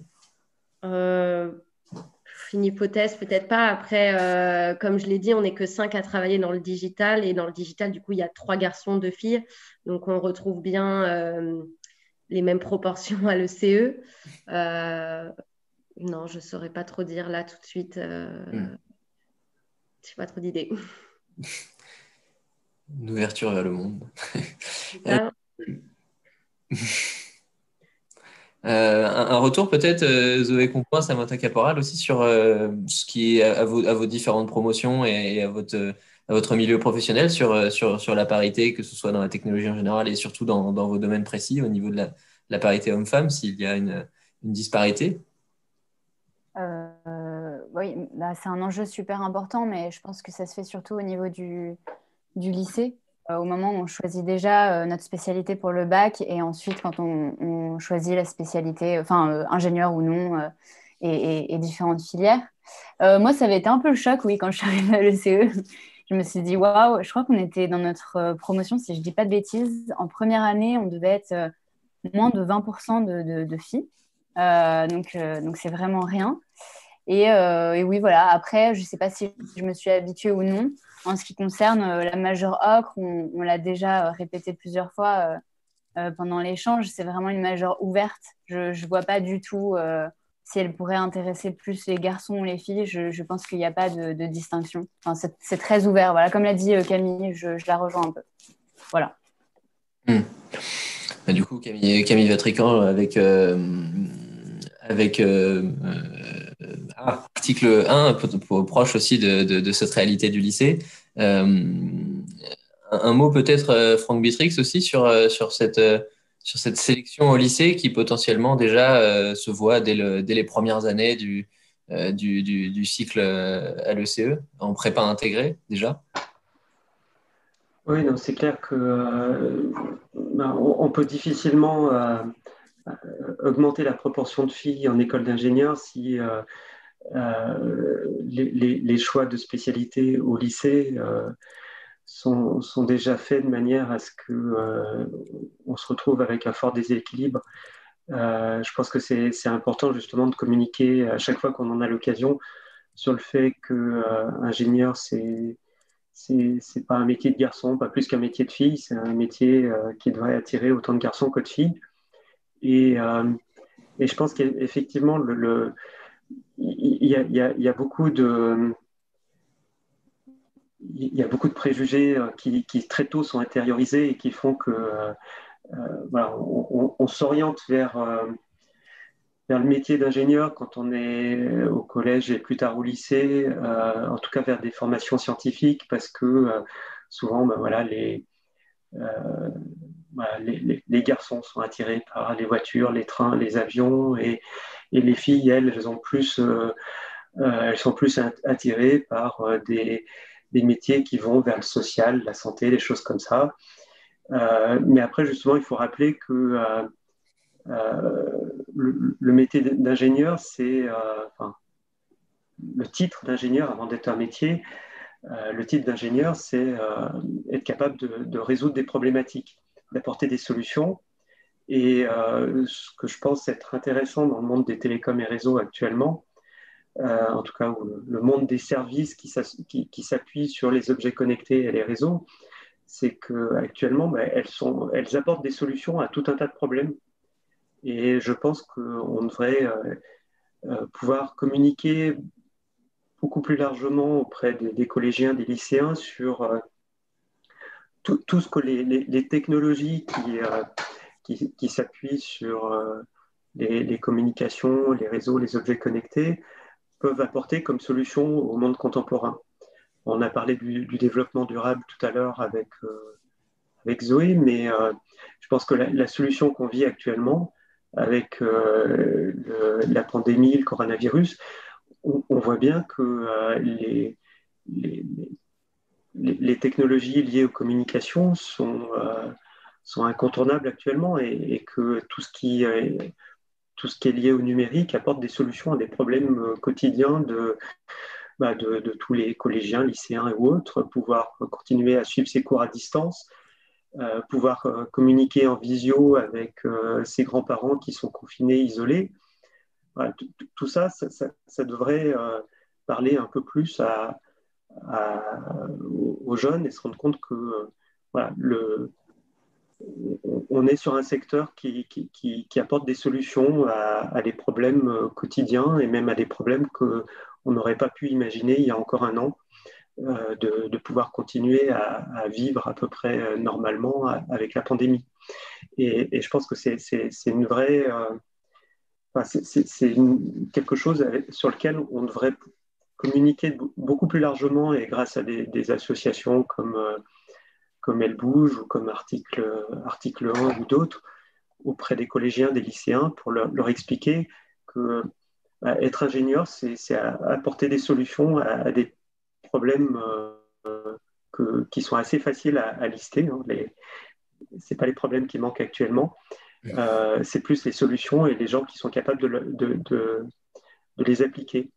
Et euh, dans le monde des communications, on, est vraiment, on a la chance de, d'avoir euh, euh, une base technologique qui apporte des solutions à, un grand nombre de problèmes actuels. Le propre de l'ingénieur de trouver des problèmes, effectivement, tels que nous l'a décrit même dans nos, cours à l'école. Je vais en profiter pour passer la parole à ceux qui le demandent, c'est-à-dire Camille Vatrican, puis Christophe Rouvray, pour rebondir sur ce qui, ce qui vient d'être dit, j'imagine. Oui, pour ma part, je suis tout à fait d'accord avec ce que vient de dire Franck Dietrix. sur le côté où les filles sont peut-être pas au courant de ce qu'elles peuvent savoir. Et c'est vrai que moi, j'ai toujours été attirée vers le social. Et en fait, si j'avais peut-être pas eu ma mère qui a fait des études d'ingénieur et qui m'a présenté ses études d'ingénieur, bah, peut-être que j'aurais fait complètement autre chose, alors qu'en fait, je pouvais allier les deux et j'avais les capacités de faire ingénieur et d'ensuite travailler dans le social et de lier les deux. Euh, donc, je pense que c'est très important, euh, surtout pour euh, les filles, d'aller parler autour d'elles, les filles ingénieures, d'aller parler, d'aller dire que c'est à la portée de, toutes les filles. Et, d'ailleurs, euh, dans l'association où je travaille, il y a une plateforme qui s'appelle Inspire, où tous les étudiants, euh, en fait, on met en relation des étudiants avec des lycéens et où du coup, euh, des lycéens peuvent prendre contact avec des étudiants pour aller savoir, en fait, c'est quoi vraiment être ingénieur, quels sont les cours qu'il y a derrière et pour les rassurer.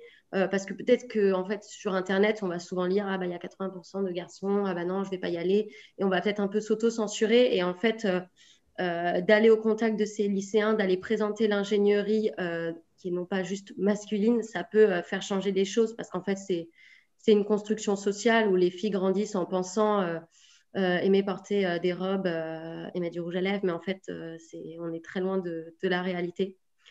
Donc voilà. D'accord. Alors, petite anecdote historique euh, tirée du bouquin des 100 ans de l'ECE. Le CE a trouvé il n'y a pas très longtemps une carte étudiante euh, féminine de 1940 et, euh, qui, qui, prédate les autorisations et, qui, petite anecdote historique pour, présenter la, pensée féminine de l'école depuis déjà de très nombreuses années. Mais je, je vais dans le sens de ce qui a été dit aussi, effectivement, que ce soit dans, personnellement, j'ai fait une classe euh, euh, sciences d'ingénieur déjà en, première et en terminale, et déjà la, proportion féminine était assez, assez faible. plus importante à l'école, on avait une promotion à, à 30%.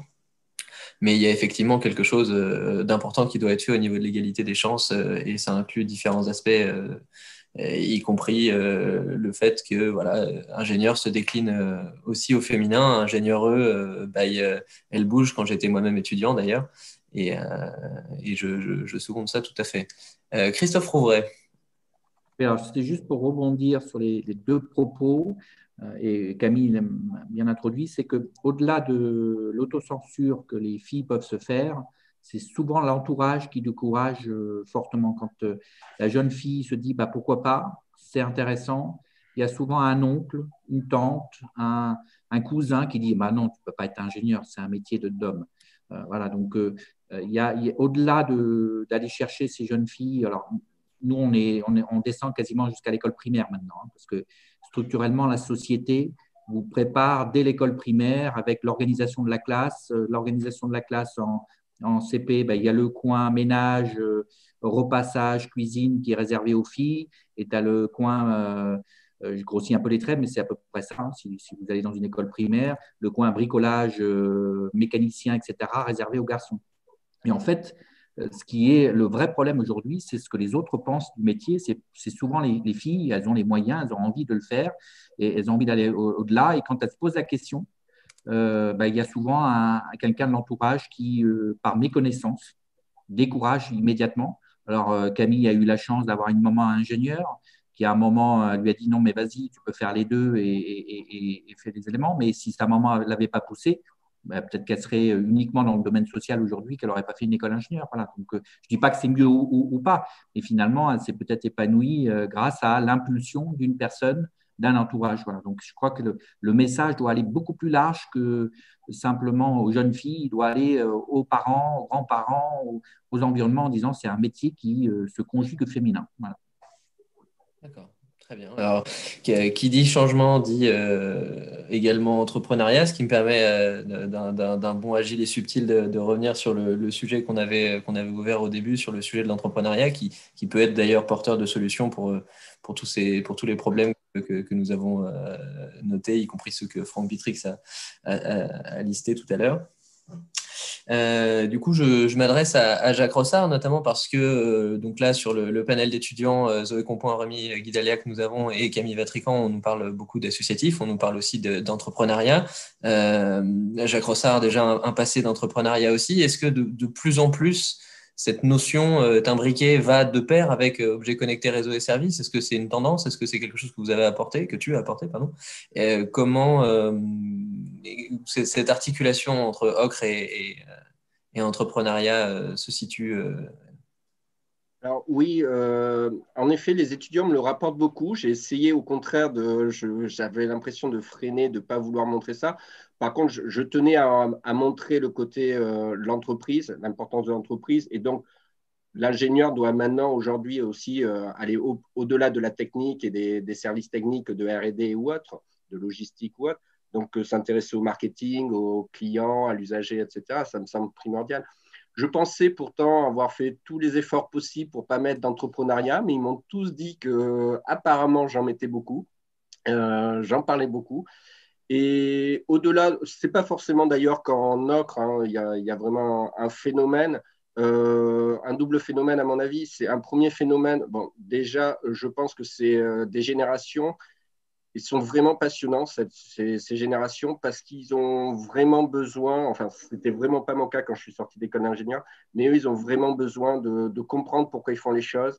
Ils ont vraiment besoin de rejoindre des organisations qui ont des visions, qui, vont dans, qui veulent changer le monde dans le bon sens, en tout cas ceux qui considèrent être le bon sens, et éviter nos, les erreurs et le monde qu'on leur a laissé, comme je leur dis, qui n'est quand même pas toujours nickel, nickel.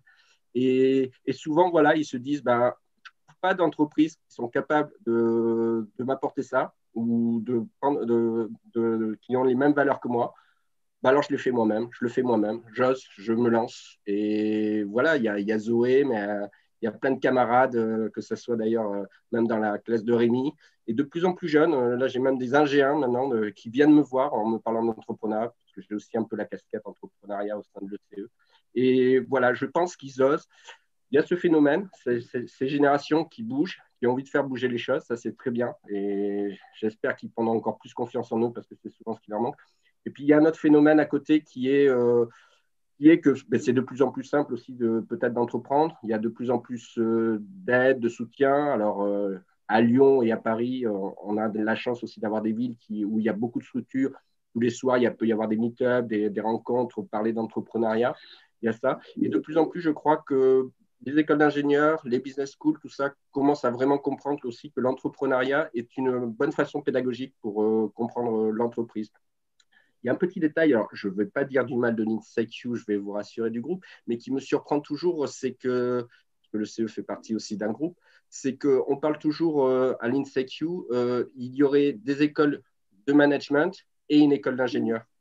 Et je leur fais souvent remarquer à chaque fois que la plupart des patrons du CAC 40, des entreprises technologiques ou pas technologiques d'ailleurs même, aux États-Unis ou ailleurs sont assez majoritairement des ingénieurs. Mais voilà, c'est aussi ancré dans des générations et eux font bouger les choses. Et c'est pour ça que mon métier est passionnant d'être confronté à eux parce qu'ils nous challengent, ils nous bougent et on a envie de bouger avec eux. Ils sont formidables.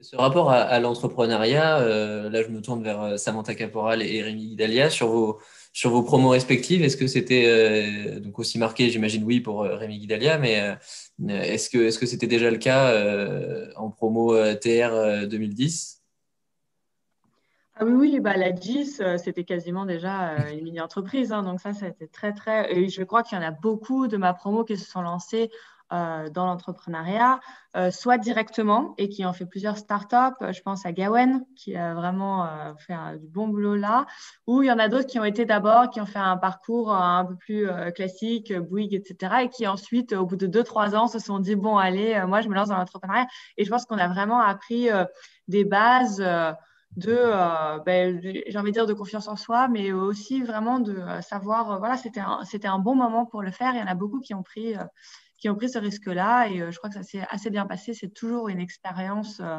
enfin, moi, c'est vrai que moi, je ne l'ai pas fait moi-même, mais ça a toujours été, euh, de ce que j'entends, une expérience très, très, très enrichissante. et donc, on, salue effectivement Gawanara Promo 2010.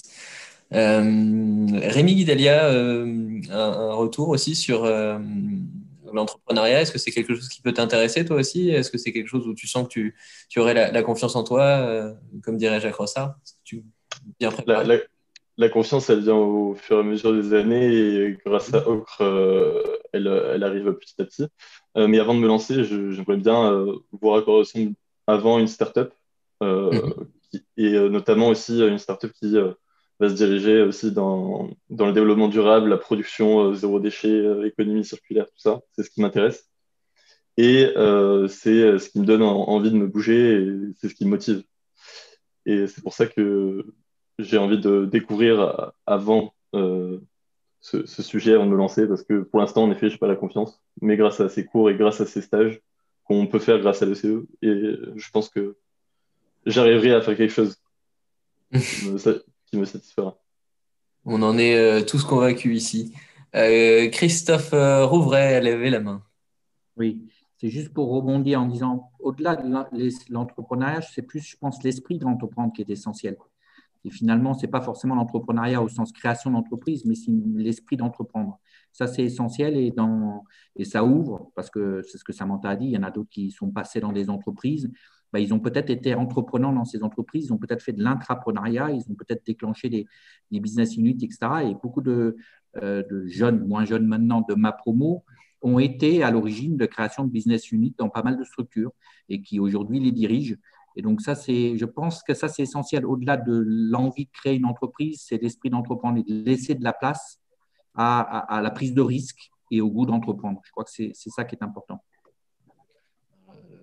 une, petite anecdote personnelle de mon côté. Je suis tout à fait d'accord avec euh, Christophe Rouvray. Moi, j'ai fait l'école. Euh, je suis sorti de l'école pour aller euh, travailler dans mon parrain de promo, un cabinet de conseil qui s'appelle CGI, qui est très vaste, mais, mais, parmi lesquels il y a une, cinq valeurs qui nous sont, qui nous sont de, l'entreprise qui nous sont inculquées. Et l'une d'entre elles est l'entrepreneuriat. Elle est là depuis assez longtemps. Et c'est vrai que c'est que ce soit chez des clients ou dans un grand cabinet, à, n'importe quelle échelle d'entreprise, euh, on, a cette notion d'entrepreneuriat et de, de, possibilité de faire bouger les lignes dans un grand cabinet par des initiatives euh, personnelles et des actions menées en petits groupes.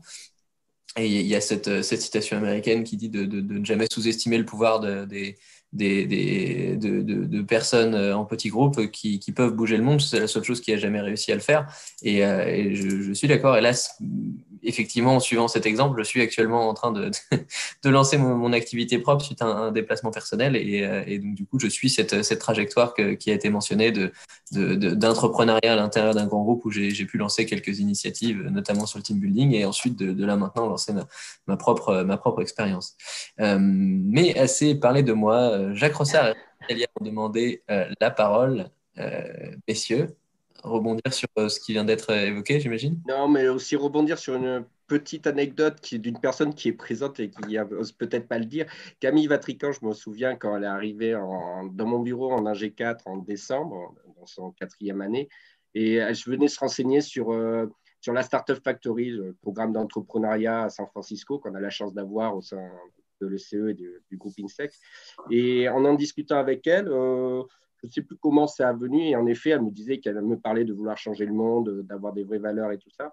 Et donc, on, a parlé d'économie sociale et solidaire. Elle a fait un vrai choix, après en cinquième année, d'aller euh, étudier au Pérou parce que c'était la, seule destination qui offrait justement, en plus des cours de technologie d'ingénieur, de pouvoir euh, aborder l'économie sociale et solidaire. Elle rentre en stage d'ingé 4 et d'ingé 5 dans des associations.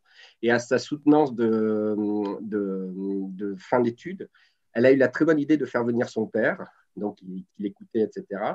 Et au moment où elle sortait pour qu'on délibère le jury, son père voulait sortir. On lui a dit non, non, restez, c'est intéressant aussi d'avoir votre tour. Et en fait, il avait des paillettes dans les yeux en nous disant, mais en fait, ça faisait six mois que Camille lui racontait presque tous les soirs son travail. Il avait du mal à saisir avec l'inquiétude de père en disant, quand même, tu as fait cinq ans d'études d'ingénieur pour aller dans une association, etc. Est-ce que tu es sûr et tout? Et là, il nous disait, en fait, je découvre tout ce qu'elle peut apporter à l'association, et à une association dans son métier et aux valeurs dans la société. Il m'a dit, euh, je vais la soutenir à fond maintenant. Et c'était un très bon moment aussi, un très bon souvenir. Et après, sur l'aspect, sur l'aspect euh, entrepreneuriat, euh, dont on parle depuis tout à l'heure, il y a euh, le CE, mais un accent qui, je trouve est très intéressant sur l'aspect éthique euh, de, tout ce qui est euh, entreprendre, à créer. Et comme par exemple un reportage que j'ai vu récemment, The, Social Dilemma, qui parle de la communication et plus précisément des réseaux sociaux et de la mauvaise influence des réseaux sociaux.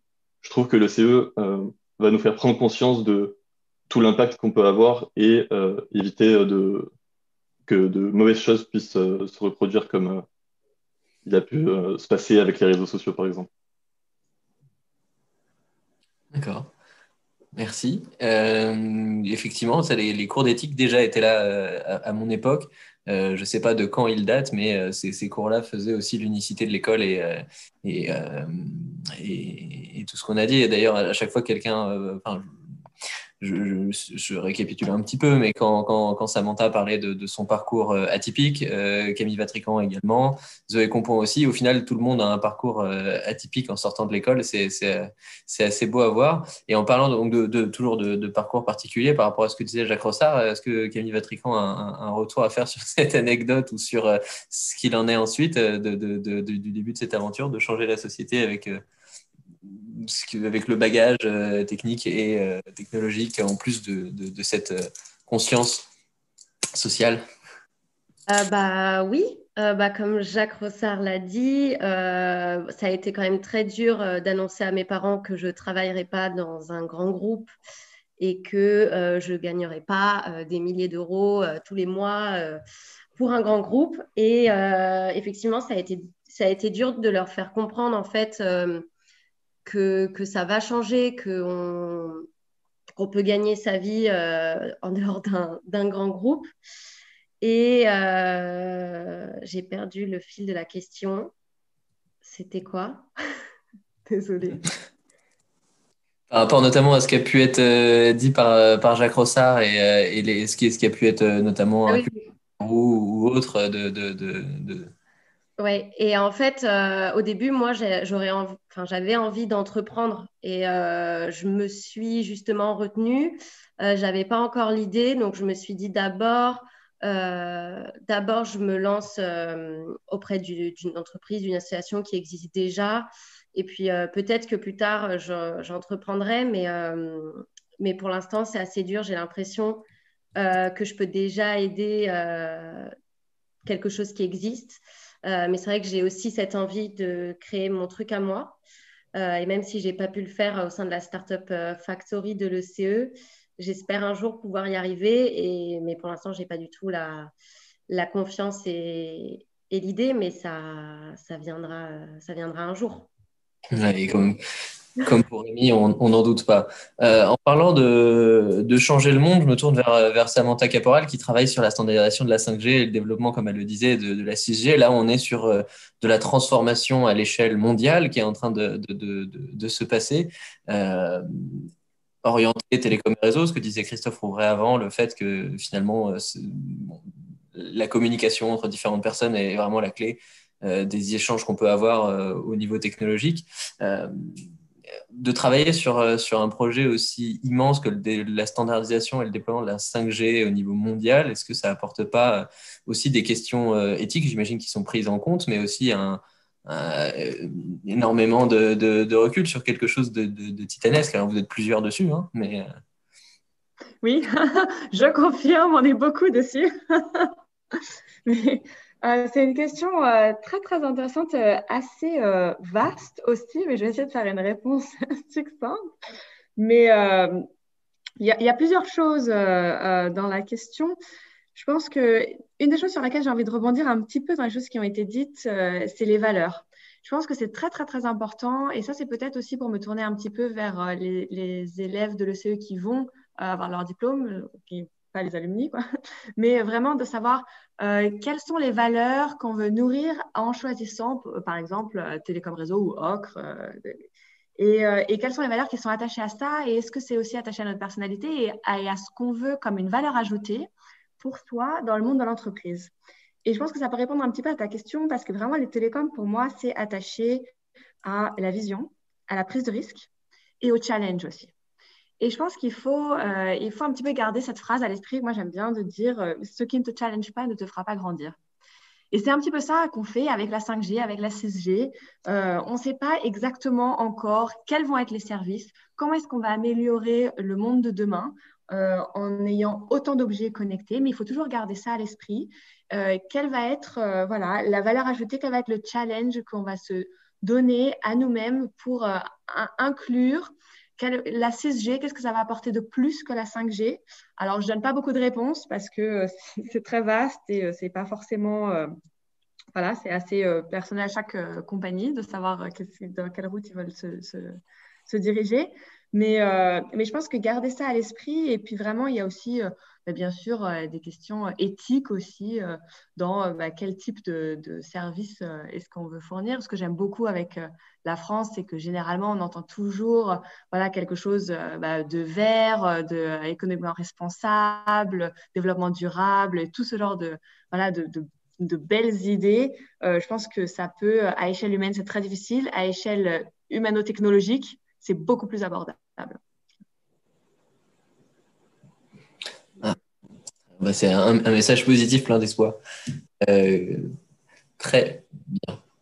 Euh, en parlant, donc, donc là, on a, on a, pu discuter de, différents sujets, mais là, maintenant, j'aimerais euh, demander aux différentes personnes présentes, alors sauf les, responsables pédagogiques, mais, mais Camille Vatrican, Zoé Compoint, Samantha Caporal et Rémi Guidalia, par rapport, bon, c'est quelque chose qu'on a légèrement déjà un peu abordé, mais euh, un, petit retour critique, euh, tout, à fait, euh, tout à fait honnête et ouvert, même si certains responsables encore actifs sont, présents ici, par rapport à ce que vous auriez. Alors, on a parlé beaucoup de, on a, on a parlé beaucoup de tout ce qui est positif. la quête perpétuelle de la majeure, et comme toutes les majeures, qu'elle se quelle qu'elle soit, puisqu'elle pense tout être la meilleure, ça reste l'optimisation, euh, l'atteinte de la perfection qu'on n'aura jamais, et, donc du coup d'avoir un retour critique sur euh, éventuellement des choses qui auraient pu être améliorées, quelque chose sur lesquelles il faudrait qu'on fasse un peu plus attention, des choses qui euh, j'ai appris à l'école mais qui m'ont pas servi à l'extérieur, ou quelque chose que j'ai vu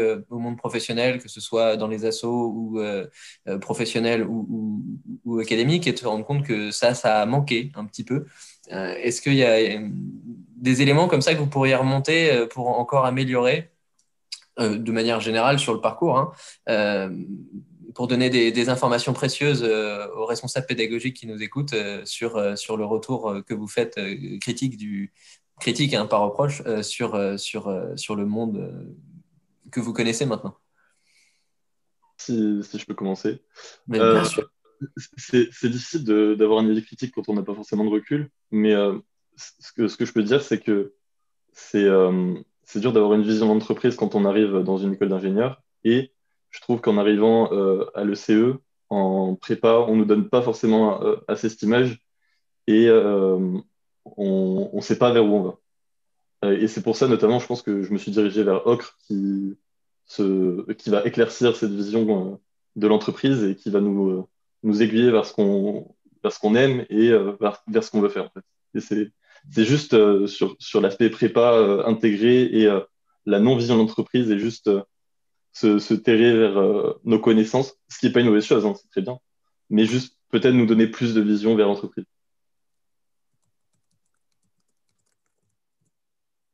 Bah, moi, si vous voulez, je prends la suite. Hein. bah, depuis que j'ai commencé à travailler, il y a quelque chose qui est mis en place là où je travaille, c'est de la veille sectorielle.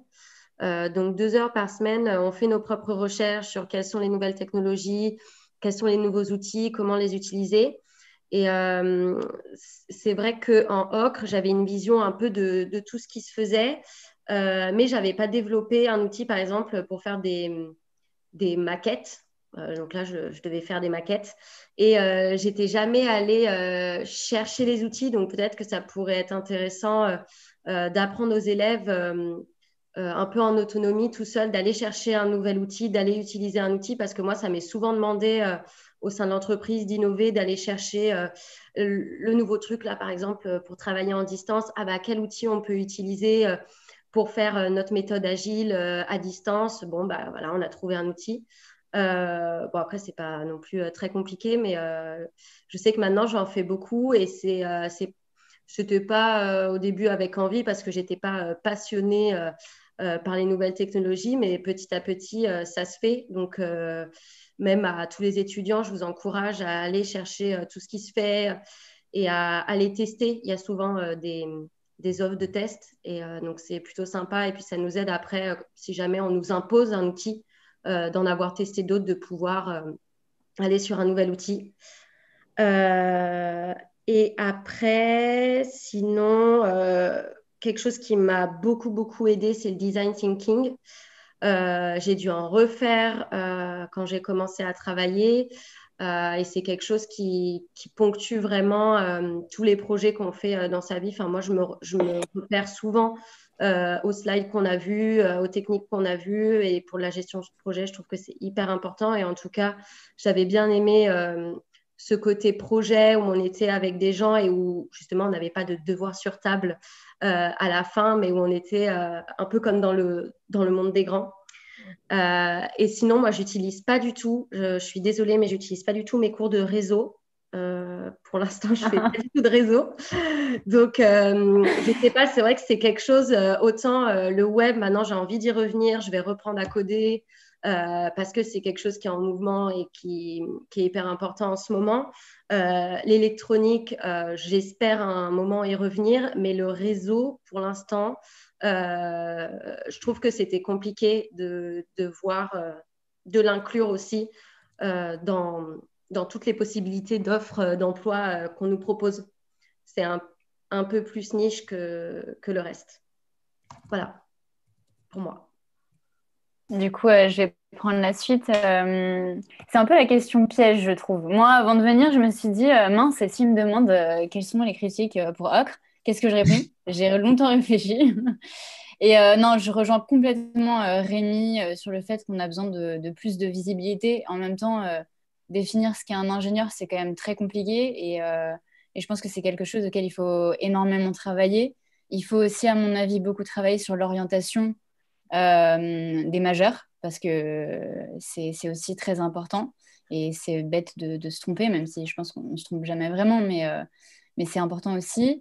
Et enfin, euh, oui, Camille, je suis complètement d'accord, les cours de réseau, je sais pas, mais, mais en même temps, c'est aussi très important d'avoir la possibilité d'être technique dans, chacune, dans, chacun de nos cours. Et donc, donc voilà. Et, puis, je pense que si, euh, si la majeure euh, ocre euh, reste dans cette constante évolution, il n'y aura, y aura pas de, À part des petites critiques, il n'y aura pas de, gros, gros soucis. Voilà.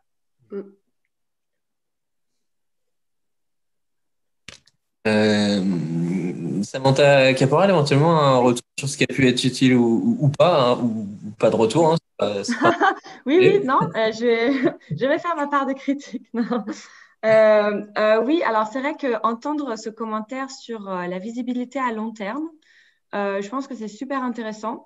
C'est vrai que je pense qu'on fait des choix. Alors bon, on a 20 et quelques aussi hein, quand on est là, mais on fait des choix par affinité. C'est-à-dire si on aime bien programmer, ben, on se dit bon bah je vais faire ça. Mm. si on aime bien, bon voilà, on a un exemple de parents qui font ci et ça, on dit bon, bon bah je vais faire ça. Euh, et c'est vrai que c'est souvent peut-être des choix qui sont faits un petit peu euh, avec une vision court terme. Et euh, c'est vrai que ce serait peut-être très, très intéressant d'avoir une vision beaucoup plus long terme. Alors, bon, les, voilà, les associations, les associations alumni, comme tu fais, ça peut, ça, peut avoir, ça peut aider à ça.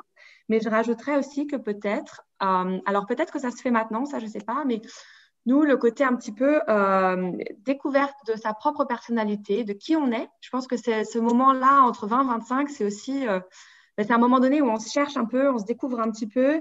Et puis, si on pouvait avoir un peu plus de euh, peut-être, euh, voilà, je n'ai pas envie de dire test de personnalité, mais vraiment, enfin, de voilà, savoir euh, quels sont nos, nos, points forts. Est-ce qu'on est vraiment quelqu'un qui a vraiment ce désir d'aller dans l'entrepreneuriat? Est-ce qu'on va aller jusqu'au bout? On accomplit une tâche, une mission, etc.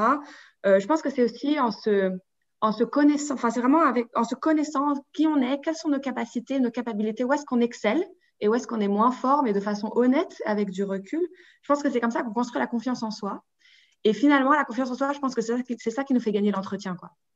Donc, euh, je pense que ça, peut-être, ça pourrait être un petit peu. Alors, nous, on a eu pas mal de. à l'époque, il y avait Nicolas Daché qui était très, très présent, que je veux saluer aussi, et qui a fait un petit peu, peut-être, euh, ce rôle, voilà, de savoir où est-ce qu'on est le mieux placé. Euh, je sais qu'on a eu aussi des cours euh, voilà, où on apprenait les techniques de négociation, par exemple. On peut tout de suite voir qui c'est qui arrive très, très bien naturellement, qui c'est qui doit faire plus de progrès. Et je pense qu'avoir du recul sur soi, et eh ben, c'est, ce serait très, très intéressant à développer un petit peu plus. Très bien. Mais, euh, effectivement, alors je, confirme, Nicolas Daché est toujours à l'école, euh, en tout cas de mes dernières informations. Euh, et, je vais laisser la parole peut-être aux, responsables pédagogiques s'ils ont quelque chose, cet intéressant et, instructif échange. Jacques Rossard, Christophe Rouvray, Franck Bitrix.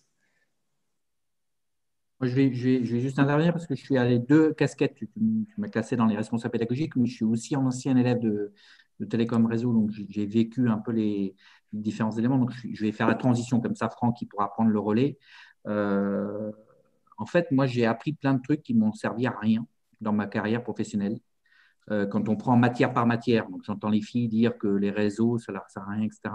Quand on prend thématique par thématique, dans une carrière d'ingénieur, on va peut-être pas réussir à placer tout ce qu'on a pu voir euh, dans le programme. En revanche, il y a à, tout moment, je vais peut-être faire mon vieux, mais je suis le plus vieux, donc je peux y aller, euh, à tout moment, ce qu'on a appris dans une des thématiques, un, échange qu'on a peut-être considéré que ça ne servait pas à grand-chose, finalement, ça nous a structuré, ça nous a construit et ça nous a aidé à, réfléchir, à s'adapter à, derrière. Donc, euh, surtout, Jacques n'abandonne pas les réseaux parce que c'est essentiel. Euh, dans, la structuration de la pensée, même si à un moment ou à un autre, on est plus ou moins éloigné, ce sont des choses qui sont essentielles. Je crois que très honnêtement, euh, il y a beaucoup de choses dans la vie qu'on apprend euh, dans son cursus qu'on n'arrive pas à recaser à un moment ou à un autre. Si je fais un tour d'écran, là, qui a, recasé la place dans une conversation d'ingénieur? Personne. Pourtant, structurellement, c'est essentiel. quand on fait la propagation des ondes, il y a plein de choses qu'on ne recase pas. Il y a peut-être Samantha qui travaille un peu dessus en ce moment, mais quasiment personne à retravailler ces, trucs-là. Par contre, structurellement, ça nous a euh, appris une démarche euh, à raisonner, à, ressortir des choses. Et à un moment, quand on a besoin de mobiliser ces capacités-là, on les mobilise. Voilà. Donc, euh, de temps en temps, il faut faire des choses qui ne nous plaisent pas. Il n'y a pas que ce qui nous plaît ou qui a un sens immédiat. Il y a peut-être des choses qui construisent à moyen et à long terme. Et je crois que c'est la force de cette majeure, c'est que justement, elle donne des fondamentaux et de l'immédiat et du moyen et à long terme pour tout le monde, pour que les gens puissent évoluer. La preuve, avec la diversité des, des, des, profils qui sont autour de, autour de l'écran ce soir, on, peut le voir, on, finit même par être directeur d'école. Donc, euh, vous voyez, on fait, en faisant télécom réseau, on peut faire un peu tout et n'importe quoi. Voilà, je laisse la place à Frédéric, à, à, à Franck, pardon. merci Christophe. Doublement merci parce que tu as endossé ce soir le, rôle du, plus vieux de l'Assemblée, mais désolé, je crois que c'est moi quand même le plus vieux. mais je veux bien tu, endosses la responsabilité si tu veux. Euh, moi, j'ai quelques petites réactions par rapport à tout ce qu'on a entendu tout à l'heure. Euh, je vais revenir juste un petit moment sur le, côté entrepreneuriat et je pense qu'il y a une raison aussi pour laquelle euh, l'entrepreneuriat est aussi développé en objets connectés réseaux et services, au-delà de la double casquette de, Jacques Rossard, c'est parce que aussi la, la, majeure a été conçue pour être capable d'avoir une vision de bout en bout des choses, depuis euh, le, capteur vers le cloud et aussi depuis l'objet vers le service.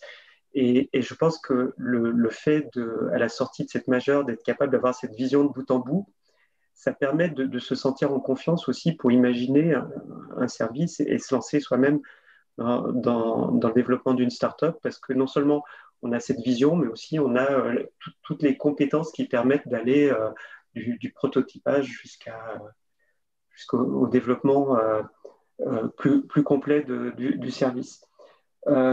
après, je crois que c'est Rémi qui, a dit que il faudrait qu'il y ait plus de, de, vision de l'entreprise dans la prépa. Alors, moi, j'ai fait le, chemin de devenir d'abord de l'entreprise, puis vers les, majeurs, donc le cycle master, et puis maintenant que je, suis euh, en responsabilité du campus de Lyon, de m'intéresser à la prépa intégrée et, le cycle licence dans son ensemble.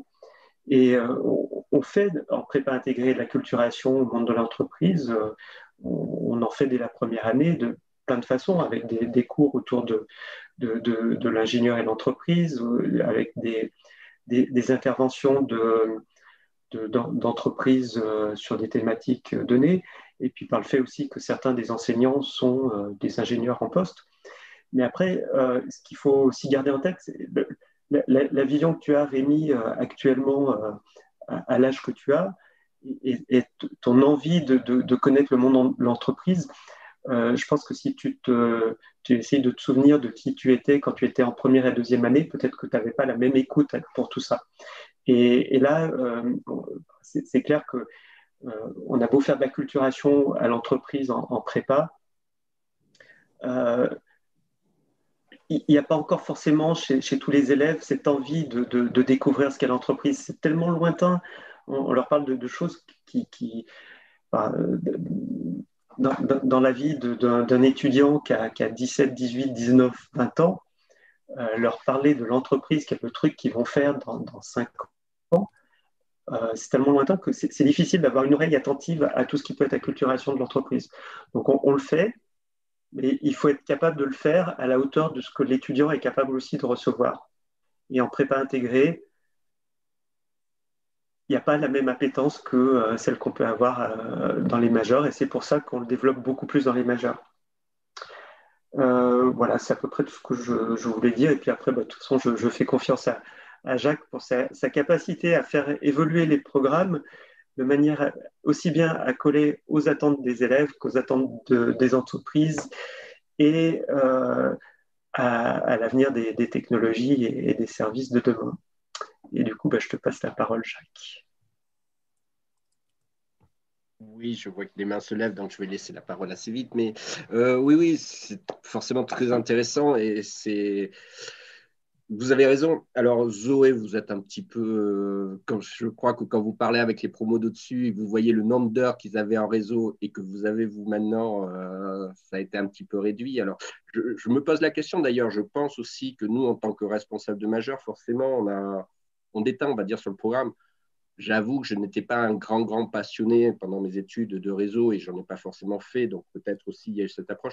Maintenant, j'essaye aussi de, changer. Je pense que là, un petit peu, je rebondirai sur ce que disait Rémi, avec en effet, avec ce qu'a rajouté Franck, qui est très intéressant euh, sur la maturité, mais euh, je pense aussi qu'il faut que le monde de la pédagogie, le monde change et les, secteurs changent, et je pense que le monde de la pédagogie nécessite aussi de peut-être de changer de façon globale. On l'a vu avec euh, au lycée encore ces approches, les garçons dans sciences, peut-être des sciences molles plus pour les filles, etc. c'est difficile, c'est compliqué, il faut faire bouger beaucoup de choses contraint aussi par euh, la commission d'études d'ingénieurs, par euh, les ministères, par euh, toute une société, des, des, entreprises et tout. Donc c'est compliqué. Mais on, arrive quand même, je pense qu'on arrive à faire des choses parce que je vois avec Zoé les cours de réseau qu'elle a en cinquième année, maintenant ça s'appelle plutôt Edge Computing, microservices, etc. Et parfois on ne sait même pas si c'est vraiment du réseau, pas du réseau, ce genre de choses. Euh, d'ailleurs, même ils sont un petit peu perdus euh, à juste titre. Enfin voilà, il, faut, faut, faut, évoluer avec en effet euh, la société, les besoins de la société, et c'est compliqué. Je dois être, je pense, le responsable de majeur le plus chanceux au monde parce que ça fait trois ans que j'ai à peu près 80 étudiants qui sont tous individuellement formidables. Et en plus, quand on les met ensemble, ils travaillent très, très bien ensemble. Mais voilà, c'est compliqué parce qu'ils sont aussi 80 à vouloir apprendre des choses différentes, vouloir faire des métiers différents, etc. C'est vrai que Ocre, ça attire des, étudiants qui recherchent, je pense, cette, polyvalence, euh, ce côté généraliste. Et par contre, elle a la, difficulté aussi de, vouloir répondre aux, besoins de chacun et aux envies de chacun, ce qui est forcément un petit peu contradictoire et difficile dans un volume horaire quand même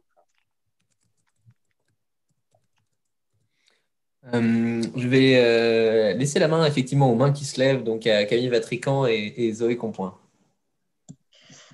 Euh, du coup, moi, c'était juste pour ajouter qu'au-delà de la vision entreprise, moi, je dirais que c'est pas ça qui m'a manqué, mais c'est plutôt une vision métier, euh, notamment quand on fait des recherches de stage. Euh, là, je suis actuellement euh, product owner, mais en fait, j'avais jamais entendu ce mot avant d'avoir postulé à mon stage de fin d'études. donc, peut-être que ça peut être intéressant de, d'aller regarder les métiers qui se font aujourd'hui, l'UX designer, le product owner, le développeur, le lead manager, et tous ces mots-là pour, pour pouvoir aussi s'orienter, parce que finalement, moi, je me suis orientée parce que le, un peu au hasard. et finalement, ça me convient. Mais euh, peut-être que si j'avais eu euh, tous ces métiers-là avant, j'aurais, peut-être fait un choix. Non, j'aurais fait le même choix.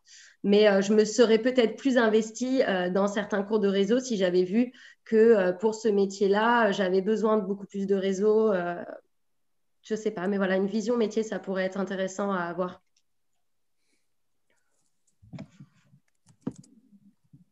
Oui, euh, du coup, nous, on, entend beaucoup le mot de, product owner, donc là-dessus, ça, ça, va pas mal évoluer, euh, rassure-toi. Euh, et moi, je voulais illustrer un peu le, propos de Franck Bietrix qui, disait que en Ocre, on, avait vraiment tous les éléments pour monter notre startup. Et c'est vrai que, alors avec plusieurs de mes camarades, nous, on a, on a monté Maurice, donc, qui est une qui, a pour but d'encourager une consommation euh, plus responsable. Donc, c'est une, plateforme qui met en relation euh, les marques éco-responsables et les consommateurs euh, responsables. Et, c'est vrai que quand on regarde nos cours, de A à Z, quand on, a, quand on monte notre startup, on a vraiment tous les éléments. Donc, le design thinking pour tout ce qui est conception, idéation, idée, recherche utilisateur, etc. Ensuite, on a aussi des cours d'économie, euh, sur les GAFAnomics, euh, euh, j'en oublie. il y a aussi quelque chose dont on n'a pas du tout parlé, c'est les centaines de mails qu'on reçoit de Jacques Rossard nous invitant à des conférences formidables et à laquelle enfin, auxquelles on participe de temps en temps et qui sont aussi très très très très riches. Et moi j'ai pu, j'ai, alors j'ai pas assisté à tout heureusement, hein, mais j'ai pu assister à, pas mal d'entre elles et c'est vrai que c'est aussi une autre façon euh, d'apprendre des choses. C'est un cours un peu informel avec des pizzas, euh, des bières. Et ça aussi, c'est vraiment, euh, vraiment génial et ça permet aussi de, rencontrer des gens. voilà. Est-ce que je peux en profiter pour rapidement demander l'explication de majeur post-it et majeur spaghetti pendant qu'on est sur le sujet de pizza? Est-ce que quelqu'un prendre la main et expliquer rapidement pourquoi est-ce que cette majeure a été renommée ainsi officieusement, 100 ans Bien sûr. Juste regarder Zoé, en fait. Hein. regarder derrière. Euh, Rémi, tu veux peut-être prendre la parole? C'est toi les spaghettis, non? Comme tu, comme tu veux. Euh, oui, alors les spaghettis, c'est euh, notamment pour faire travailler notre créativité. Le, le, travail en particulier, c'est de fabriquer un pont à partir de spaghettis. Et euh, il se trouve que sur euh, huit groupes euh, généralement formés dans une classe, il y en a un ou deux qui arrivent à construire un pont à partir de ces spaghettis. Et le but de ça, c'est de, de, faire travailler notre créativité, comme je l'ai déjà dit. Et aussi de, voir comment on, s'organise ensemble, qui est capable de prendre le lead, qui ne le prend pas, comment on s'organise en équipe. Et bah, pour les post-it, c'est tout simplement un élément indispensable au design thinking, euh, que ce soit à n'importe quelle étape, euh, l'idéation ou, plein d'autres euh, ateliers essentiels, en entreprise. Voilà. C'est vrai que en Ocre, le, le, cours de design thinking qui a un, petit peu évolué vers l'UX design, mais on, est quand même proche. Et puis il y a des extensions. Zoé a été cette année, même en AG5, ils, ils font de l'UX conversationnel, etc mais il est assez central en ocre et il change un peu les choses. C'est vrai qu'il sortent d'un G3. Pour moi, c'est toujours un miracle qu'ils choisissent ocre, euh, objet connecté, réseau et service, parce que je sais pas, on ne sait pas très bien les expliquer. Il faut dire nos majeurs, euh, c'est compliqué le vocabulaire et tout. Et pourtant, il y a plein chaque année. Voilà, j'ai 80 étudiants qui arrivent. Et un petit test qu'on s'amuse avec le professeur de design thinking et design à faire, c'est quand ils arrivent d'un G3, l'amphi d'entrée, je leur demande qui veut, est-ce que vous savez faire, ce que vous voulez faire plus tard, ils ne savent pas trop, qui voudrait être chef de projet? J'ai à peu près 80% des mains qui se lèvent. Euh, on laisse passer le cours de design thinking et là, on leur demande qui veut être chef de projet. Il y en a une ou deux de mains et on leur demande qui veut devenir product owner ou product manager. toutes les mains se lèvent, etc. Mais au-delà de ça, c'est ce que disait Christophe Rouvet, c'est important. C'est vrai que les cours de réseau qui peuvent paraître parfois, on ne sait pas les appliquer, comme l'a dit Camille ou autre, enfin, on ne sait pas et on n'a pas tellement envie et on n'en voit pas le besoin. Mais je pense, on le voit euh, très fortement avec le design thinking des deux côtés de l'Atlantique, euh, que ce soit sur le continent nord-américain ou européen. c'est vraiment, c'est sorti vraiment des, plutôt des designers, des écoles de design. Et maintenant, le, design thinking, l'X design, la force vient vraiment et est très, très recherchée aux États-Unis, en France, en Angleterre, chez les ingénieurs, parce qu'il y a cette double compétence. Ils savent finalement conceptualiser des choses abstraites, ce qui est intéressant de façon design, mais en plus, ils vont parler avec un approche scientifique et souvent pas, pas partir dans l'utopie technologique ou managériale ou entrepreneuriale. Donc, c'est souvent des profils qui sont très, très intéressants et au final qui leur plaisent apparemment beaucoup euh, de coller des post-it et faire des jolis ponts en spaghetti. C'est cette euh, complémentarité avec euh, la technique dont parlait à juste titre Samantha Caporal un peu plus tôt dans. dans... Exactement aussi, oui.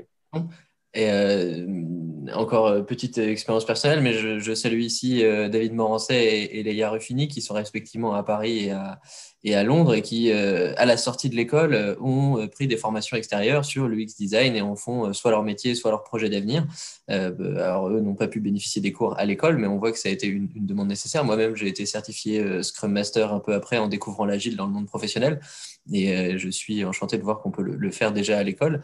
Double salutation d'ailleurs à, Leia Ruffini, qui est effectivement aussi ambassadeur, ambassadrice à Londres pour les ECE, pour ECE Alumni.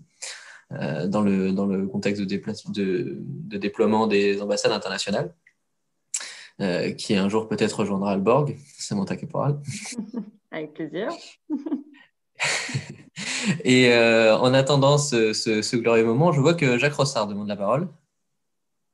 Non, mais puisqu'on parlait du design thinking et que tu en étais aussi à citer des noms, je, tiens à souligner un, étudiant qui a été très bien formé par M. Franck Bietrix en personne donc, sur le design thinking, euh, que les étudiants vont connaître très vite. Gauthier Delage, qui justement est euh, la personne qui, euh, au-delà d'excellents cours, franchement, qui leur fait en UX design, est là aussi en pour les soutenir, pour les aider, pour les accompagner dans leur choix de stage, leur choix de carrière. Et ça, je pense aussi, c'est une particularité euh, des étudiants de l'ECE et des OCRE peut-être en particulier. Euh, cette frontière des, promos n'existe pas trop. Ils s'entraident, ils se renseignent, ils sont toujours disponibles et même quand, après, en étant alumni, ils n'hésitent pas à, donner même leur mail professionnel euh, pour que les étudiants se, pour se faire bombarder, mais pour savoir sur des destinations étrangères, des doubles diplômes, des conseils, sur des stages et tout. Et ça, je tiens à souligner que c'est quelque chose aussi qui fait plaisir de voir cette solidarité euh, dans la promo, mais aussi interpromo qui existe. Solidarité ECE qu'on a, on a à un moment donné euh, soit sollicité, soit offerte. Et d'ailleurs, à, fort titre, tous ceux qui sont présents ici qui ont répondu à, l'appel de ces alumni pour, participer aujourd'hui. Euh, j'en profite euh, sans, transition aucune pour aborder le, sujet suivant, c'est-à-dire le futur. Euh, de quoi, selon vous, seront faits l'avenir des télécoms, des réseaux, des objets connectés? Je, m'adresse particulièrement en premier lieu aux, aux, alumni, Samantha Caporal et, et Camille Vatrican. Euh, parce que voilà, on nous parle donc de la 5G. Est-ce que l'avenir c'est la 6, la 7, la 8, la, 15G euh, Est-ce qu'à un moment donné, euh, on parle aussi hein, d'installation sur la Lune, Objeco, Géniste, énormément de, de, de, possibilités multiples et variées. de, quoi pourrait être fait le futur vu par les télécoms réseaux ou les objets connectés réseaux et services dans 50, 100 ans, etc. etc. Vaste sujet, hein, je sais. On peut refaire une arrêt sur ce sujet. mais, mais, euh, mais, bon, bon euh, c'est clair que les télécoms euh, réseaux, ça va continuer, on ne s'arrêtera pas à la 5G. la demande, c'est surtout, enfin ça c'est un marché qui est drivé par la demande des utilisateurs. Et donc c'est vraiment Là où ben voilà, il faut plus de bandes passantes, il faut plus d'objets connectés, il faut plus de capacités. Et donc, euh, on crée des nouvelles générations euh, qui puissent apporter cette demande. Et, et on rejoint encore voilà, la prise de risque. Je pense que les télécoms, c'est un monde qui se refait continuellement. Et je pense que les entreprises qui ont du succès, ce sont celles qui ont de la vision et celles qui sont capables de s'adapter. Euh, dans ce monde-là. Et euh, ben, pour reprendre euh, l'exemple de Nokia, voilà, bah, c'est vrai qu'on a été vraiment dominant avec les téléphones portables et ensuite il a fallu changer de secteur. Et on est encore là. Et maintenant c'est surtout les stations de base. Et on va dominer ce marché aussi. Et après ça deviendra autre chose. Et il faut être capable voilà, de constamment avoir un pas d'avance, un petit peu de vision et suffisamment de, de, de, de, de, goût du risque pour, pour y aller. D'accord. Euh, effectivement. Ah, j'attendais. Euh, alors, bah, vas-y, excuse-moi. j'y vais. je te vois euh, arriver. je ne savais pas si tu voulais rajouter quelque chose, donc j'attendais aussi. non, pour ma part, j'ai l'impression que les objets connectés, le réseau, le service, enfin, tout ce dont on parle depuis le début de, de cet happy hour, ça peut vraiment simplifier, faciliter la vie de chacun dans les pays développés, dans les pays moins développés, ça peut être mis euh, à, profit pour euh, des causes très éthiques, donc que ce soit l'environnement, que ce soit le social, euh, que ce soit... J'en ai pas d'autres. et donc, du coup, il faut, il faut en fait pouvoir utiliser tout ce qu'on a appris pour, euh, pour justement un peu changer le monde. Enfin, j'ai l'impression qu'en tant qu'ingénieur, on a cette possibilité de créer de nouvelles choses, de répondre à des problèmes, euh, de créer de nouvelles choses. Et j'espère que chacun d'entre nous, on, laissera une petite trace euh, sur cette terre de, ce qu'on a pu faire grâce à, Ocre notamment. D'accord, très bien. Est-ce qu'on peut solliciter aussi nos, estimés responsables pédagogiques et, dans le cas de Christophe Auvray, ex-alumni de l'OCE pour un, petit regard dans la boule de cristal du futur? Parler au futur en ce moment, c'est très compliqué. Hein. Ça, fait quand même euh, plus de six mois qu'on parle au conditionnel au lieu de parler au futur. Euh, après, je pense que, euh, bah, comme ça, vient d'être dit, on est sur un, domaine où il y a encore plein de choses à faire. Et, je pense que Samantha nous a parlé de, l'exemple de Nokia qui, est passé de numéro un mondial, euh, la, star internationale des entreprises qui, euh, d'un seul coup, euh, est, passé de je suis dans la poche de tout le monde à je, deviens presque, presque inconnu du grand public. En, quelques années, ce qui, est, quand même assez incroyable dans l'histoire de, des entreprises. Hein. C'est une étude de cas, je pense que pas mal d'écoles de, business school peuvent étudier. Euh, mais je pense que les, entreprises qui, euh, qui se développeront euh, dans ce domaine-là, je pense que c'est surtout celles qui auront une vision service plus qu'une vision technocentrique des choses, une vision orientée sur les usages, ce qu'attendent les gens. Comme disait Camille, voilà, les, gens attendent effectivement qu'on change leur vie, qu'on leur donne plus de sens, qu'on la rende plus facile, euh, qu'on leur fournisse des choses utiles, euh, voilà, simple. Et, je pense que c'est surtout euh, cette vision orientée service et usage qui, fera que, que les choses se développeront beaucoup plus qu'une qu'une vision euh, technocentrique. Je pense que là, on, le voit, euh, Samantha nous parle de la 5G, de la 6G. Quand on voit les, voilà, les, les, réactions parfois un peu obscurantistes face à la 5G, on se dit que euh, il ne faut pas amener les choses par la technologie, il faut amener les choses par quel est le service qu'on vous amène, quel est le nouvel usage. Et, et ça, ça, passera facilement, alors que pousser des technologies pour les technologies, bah, je pense qu'on on n'est plus trop dans cette époque. Je vais rebondir sur, euh, sur euh, les propos de Franck juste pour dire une petite phrase. Je pense très honnêtement d'abord ceux qui pourraient imaginer ce qui serait les télécommunications, euh, les objets connectés, les réseaux dans 5 ou 10 ans, c'est un, c'est un, vrai visionnaire parce que très honnêtement, ça va très très vite. En revanche, ce que moi je ressens, c'est qu'il y a une vraie convergence, pour employer un terme de réseau, entre technologie et sens. C'est-à-dire qu'aujourd'hui, euh, ce qu'on développe, les services qu'on développe, le sens du service qu'on développe, la technologie va être là pour, pour les accompagner. Et ce n'est pas l'inverse. Pendant une bonne partie de ma carrière, j'ai vu l'autre dans l'autre sens, c'est-à-dire que c'était les technologies qui ont imposé les services, qui ont imposé le sens de ce qu'on faisait. Là, j'ai plutôt le sentiment aujourd'hui qu'on va plutôt du service qui a du sens et qui s'appuie sur les technologies. C'est plutôt ça Et bien, mon cher Quentin, moi, je pense qu'on le sait, en fait, ce qu'il y aura dans 100 ans dans les télécoms et réseaux. Et pour savoir, c'est simple, il suffit de regarder le passé, regarder 100 ans en retard, en arrière, pardon, et regarder l'histoire de l'ECE. Euh, L'ECE, enfin, à son début, euh, il y a 100 ans, s'est créé justement sur la Première Guerre mondiale, dont certains historiens disent qu'elle s'est en partie gagnée aussi par le transfert d'informations, ses connaissances. Ben, le CE et tout ce qui est connecté, les télécoms, les réseaux se sont toujours adaptés euh, aux époques, ont toujours enrichi ces époques, les ont accompagnés. Et, donc voilà, pendant 100 ans, ça va continuer, ça va continuer. Alors je l'espère avec beaucoup plus euh, d'humains et encore et la planète, sauvant la planète.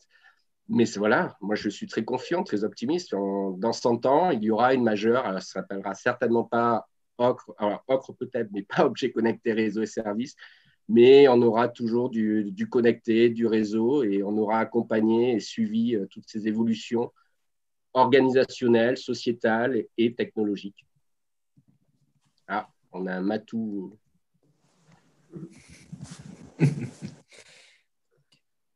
Effectivement. Est-ce que euh, nos, chers étudiants ont aussi une, vision du futur peut-être plus euh, concrète? Alors plus concrète, non, moi je pense pas, au contraire. Euh, non, mais je pense que le futur est, pas, pas écrit, c'est à, nous de l'écrire et à nous euh, surtout d'écrire un monde euh, plus éthique et plus inclusif. Et pour ma part, je vais rejoindre ce qu'a dit Christophe Rouvray sur donner du sens à ce qu'on va produire. J'ai l'impression que c'est un peu toujours plus euh, pour la communication, que ce soit la 5G euh, puis la 6G. J'ai l'impression qu'on est déjà euh, sur le, une, bande passante qui, est excellente et je, ne vois pas la vraie demande qu'il y a derrière. Après, c'est peut-être mon, moi qui n'ai pas assez de recul par rapport à ça, mais c'est un peu ce que je me dis. Alors, on, m'informe dans l'oreillette malheureusement que, que, Samantha a un problème de batterie, donc ce, sont les, les, aléas du direct, mais effectivement, elle est, plus parmi nous pour répondre à ta question, malheureusement.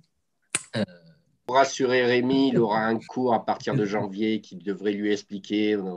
Alors, on n'abordera peut-être pas la 6G, mais au moins la 5G et l'intérêt, etc.